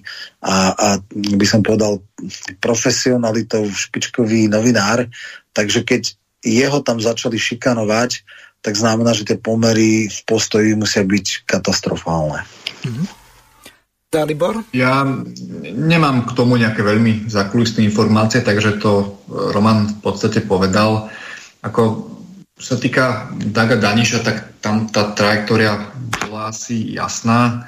To, aké mal on názory a to, ako sa v podstate tie, posledný čoraz viac dostroval ten konflikt v médiách. Vlastne sa čoraz viac vyhraňovali tie médiá také symptomatické a aj ma to teda mrzí. Mňa tešilo, že Dag Daniš je v aktualitách, že je tam aspoň istá názorová pluralita. Dokonca aktuality mali aj takú rubriku, kde uverejňovali polemiky rôznych ľudí a tam si si prečítali aj povedzme e, politikov z veľmi rôznych, e, už neviem teraz, ak sa volá tá rubrika, ale skrátka bola tam taká pestrosť a týmto, že sa v podstate tak Daniš vytl- bol vytlačený v podstate do postoja a v podstate z postoja až do štandardu, je pre mňa nie veľmi dobrým gestom alebo nie veľmi dobrou ukážkou toho, že sa vlastne ten dialog spolu sa čoraz viac zatvára a čoraz viac vymeguje, vyme, vymedzuje. Čiže toto je podľa mňa nie dobré.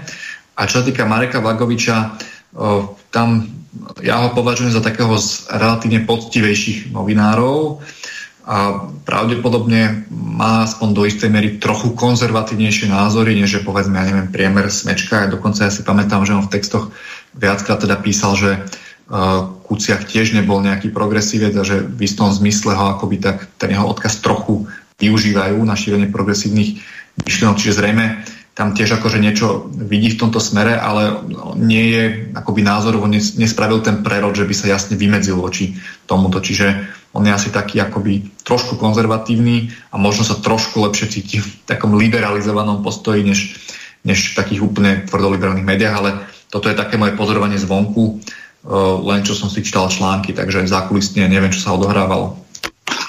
Ja ešte dodám jednu takú pikošku.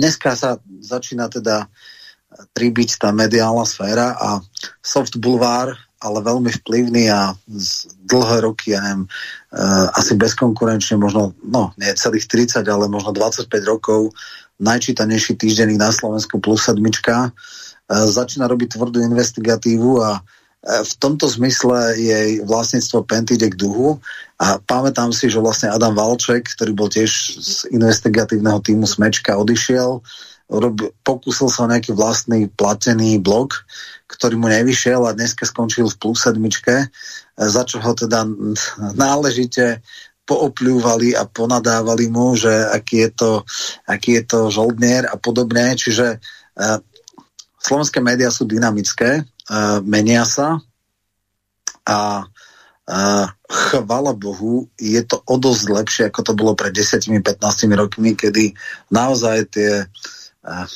vstup, a vstupné náklady spôsobovali, že alternatívne médiá nemali ani zďaleka takú mienkotvornosť, ako majú dnes. No a e, toto je svetlo na konci tunela za posledných ja neviem, 10 rokov vzniklo viacero životoschopných projektov Zemavek v rámci printu, aj keď samozrejme môžeme tam tiež hovoriť, že niektoré veci by tam nemuseli byť a mohli by no, mať opatrnejšiu redakčnú politiku, ale ja ako osoba nemôžem si stiažovať, mne nikdy nezasahovali do článkov, píšem presne to, čo si myslím a e, z mojej osoby žiadna cenzúra tam nie je, teda voči mojej osobe. E, je tu slobodný vysielač, je tu infovojna, je tu hlavné správny, hlavný denník, teda už je znova, hej, naspäť je, sú to aj veci verejné, ktoré naozaj, keď som ho preberal, tak mali ako dav 600 ľudí alebo 500 ľudí mali dennú čítanosť. Dneska je cez 30 tisíc a máme aj 55 tisícové píky. Takže, takže už je to relatívne mienkotvorná záležitosť. Sú tu YouTube kanály, čiže v podstate neexistuje už taká jednostrannosť a taká cenzúra naozaj už, už je to relevancia. Ja keď volám nejakým politikovi alebo čo, tak akože je ochotný prísť. Teraz sme spustili podcasty uh, a, a vplyvy aj v tom, že teda kto kde mi volá, snaží sa ma ovplyvniť, lebo vedia, že tie výstupy už sú relevantné. No, to znamená, že, že e, v tomto zmysle šanca urobiť, a nie tak ľudové médiá, ale hodnot, ale médiá, ktoré nie sú závislé na korporáte, je oveľa väčšia a dokonca je možné, aby aj organickým rastom vyrástli, ako v prípade politických stranách. Ja ešte chcem povedať jednu vec, že stačí si povedať, že čo robí médium úspešným alebo neúspešným. No nie sú tie budovy, tie kancelárie, tie počítače, ale to know-how. Schopnosť ľudí v podstate vytvárať nejaký obsah. Že vlastne máme virtuálnu redakciu, nemáme ani nejaké samostatné sídlo, Uh, sú nejakí 3-4 ľudia pri počítačoch ktorí, a séria prispievateľov, ktorí posielajú nejaké veci, nahádzajú sa agentúrne správy a vlastne uh, bez toho, aby sme mali nejaké režijné náklady, tak dokážeme vytvárať obsah, ktorý dokáže osloviť mnohých ľudí. Čiže áno, demokratizácia médií tu je, Samozrejme, druhá vec je e, schopnosť naučiť ľudí prispievať. A áno, na tom sú veľmi úspešní Infovojna, o niečo menej slobodný vysielač. A potom sú ostatní hybridne financovaní teda komunitou a inzerciou, ktorá je samozrejme priamo umerná na čítanosti, e, ale akože dá sa to. Samozrejme, stále je to nerovnaké. Ja mám obrovský problém napríklad nájsť aj personálne, aj finančné, ale možno finančne až taký problém nie je, redaktora na tlačovky, ktorý by dokázal dávať nepríjemné otázky, znepríjemňovať, e, demaskovať a tak ďalej. Čiže e, v tomto zmysle je to dlhá cesta a nie sú to akože rovnosť zbraní, ale nie je to také, že 90-10. Keď sa tu spomínali aj tí štúrovci, lebo toto je moja dlhá téma a to ja tiež hovorím, tak áno, slovenské národné noviny teda vychádzali a mali náklad tuším, okolo 1200 kusov, a, ale nejaké iné liberálne noviny mali porovnateľný náklad. Čiže kým e, v tom čase to bolo takmer vyrovnané a preto aj mienkotvornosť, samozrejme aj gramotnosť tých ľudí, predplatiteľia, mienkotvorných bolo úzka vrstva spoločnosti. Dneska je to Niagara alebo Amazon voči malej riečke. Alebo takto to bolo pred desiatimi rokmi, keď tu boli nejaké 80-100 tisícové náklady, alebo neviem, no, hodzaj 60 tisícové ku dvojtisícovom. Čiže v tomto sme sa dostali do extrémnej nerovnováhy, ktorá sa teraz postupne začína vyrovnávať. Takže, takže toto je jedna vec. No poďme teraz k tým ďalším veciam. Je tam aj, čo sa týka mimovládiek, existuje FARA, zákon, ktorý naopak, naozaj značným spôsobom eliminuje činnosť e, politických mimovládok, ale áno, tam je obrovský problém. Politická vôľa, aby sa niečo také presadilo, aby sa urobil maďarský, orbánovský alebo ruský model na takéto mimovládky, ktoré nepripustným spôsobom pre mňa zasahujú do politického života, ktorý, keď sa tu hovorilo rok 98, len na mobilizačnú kampaň voči Mečerovi bolo vtedy 50 miliónov dolárov, čo sú úplne šialené sumy, tak e, áno, toto je veľký problém a on má aj riešenie, ale na to riešenie treba politickú vôľu a politickú odvahu. A toto bude asi najväčším kameňom úrazu. Takže môžeme ešte možno povedať, aké riešenie vidieť v tých politických mimovládkach. V tomto som rovnako skeptický ako, ako v prípade strán. Skôr ako dáme Daliborovi slovo, prišla nám otázka od poslucháčky Ivany. Pozdravuje hosti do štúdia a pýta sa, je možné dosiahnuť suverenitu a konkrétne potravinovú a energetickú sebestačnosť bez ukončenia členstva v Európskej únii, v NATO, Rade Európy a po prípade eurozóne? Ja by som odpovedal, len sa chcem spýtať, tých 19.30 e, to je fixný čas, že dovtedy musíme skončiť, hej? No do 29, e, pretože e, potrebujeme ešte nejaký záverečný jingle a rozlúčiť sa s poslucháčmi. Dobre, dobre, tak ja to len tak úplne stručne zhrniem.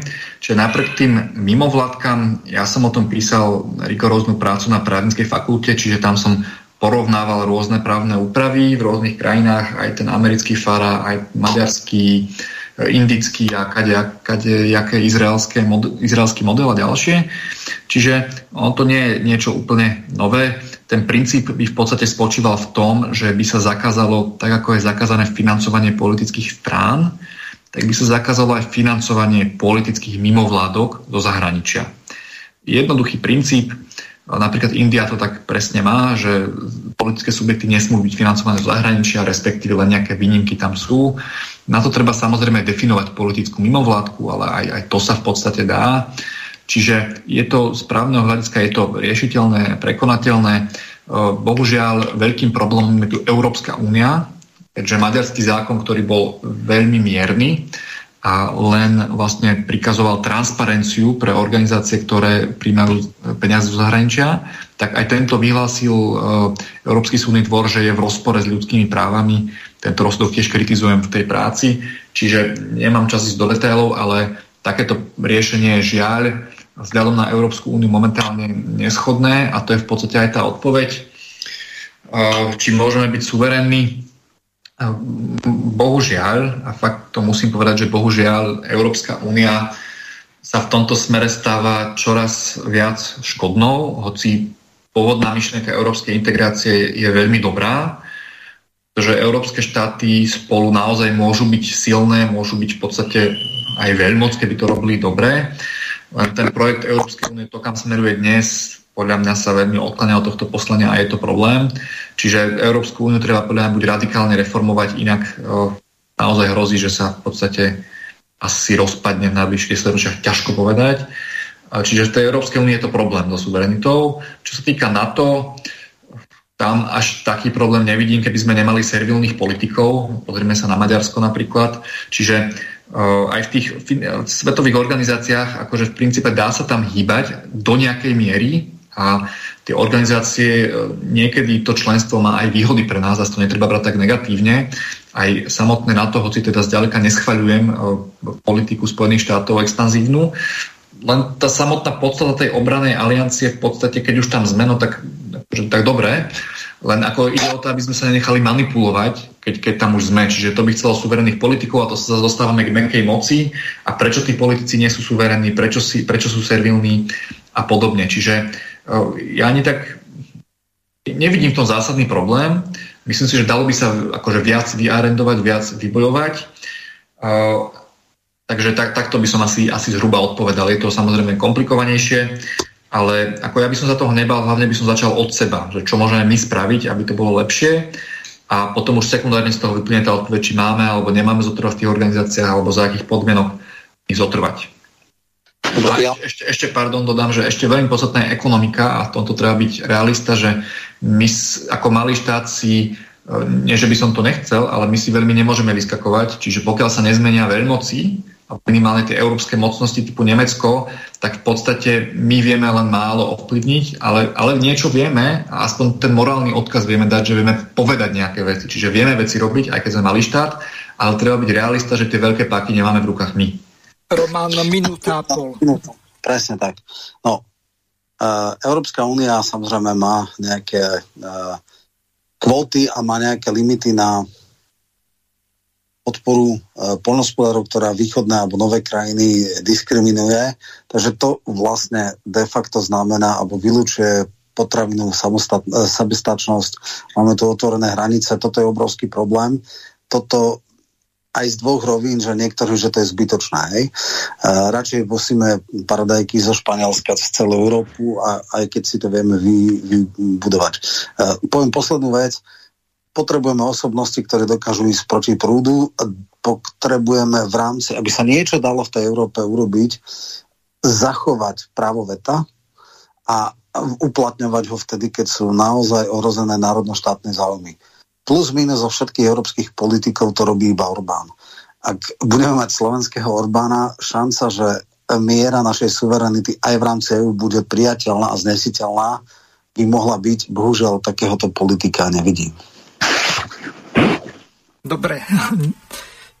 Čas dnešnej relácie sa nám pomaly naplňa. Ja pripomeniem, že máme v sobotu reláciu Permanentný prípravný výbor informuje, je to 2030. Témou relácie je, ako vzniká energetická kríza. V pondelok, tak bude mať veľmi dobrého hostia. Pán profesor Peter Drulák prijal pozvanie. Budeme sa venovať starej a novej ľavici.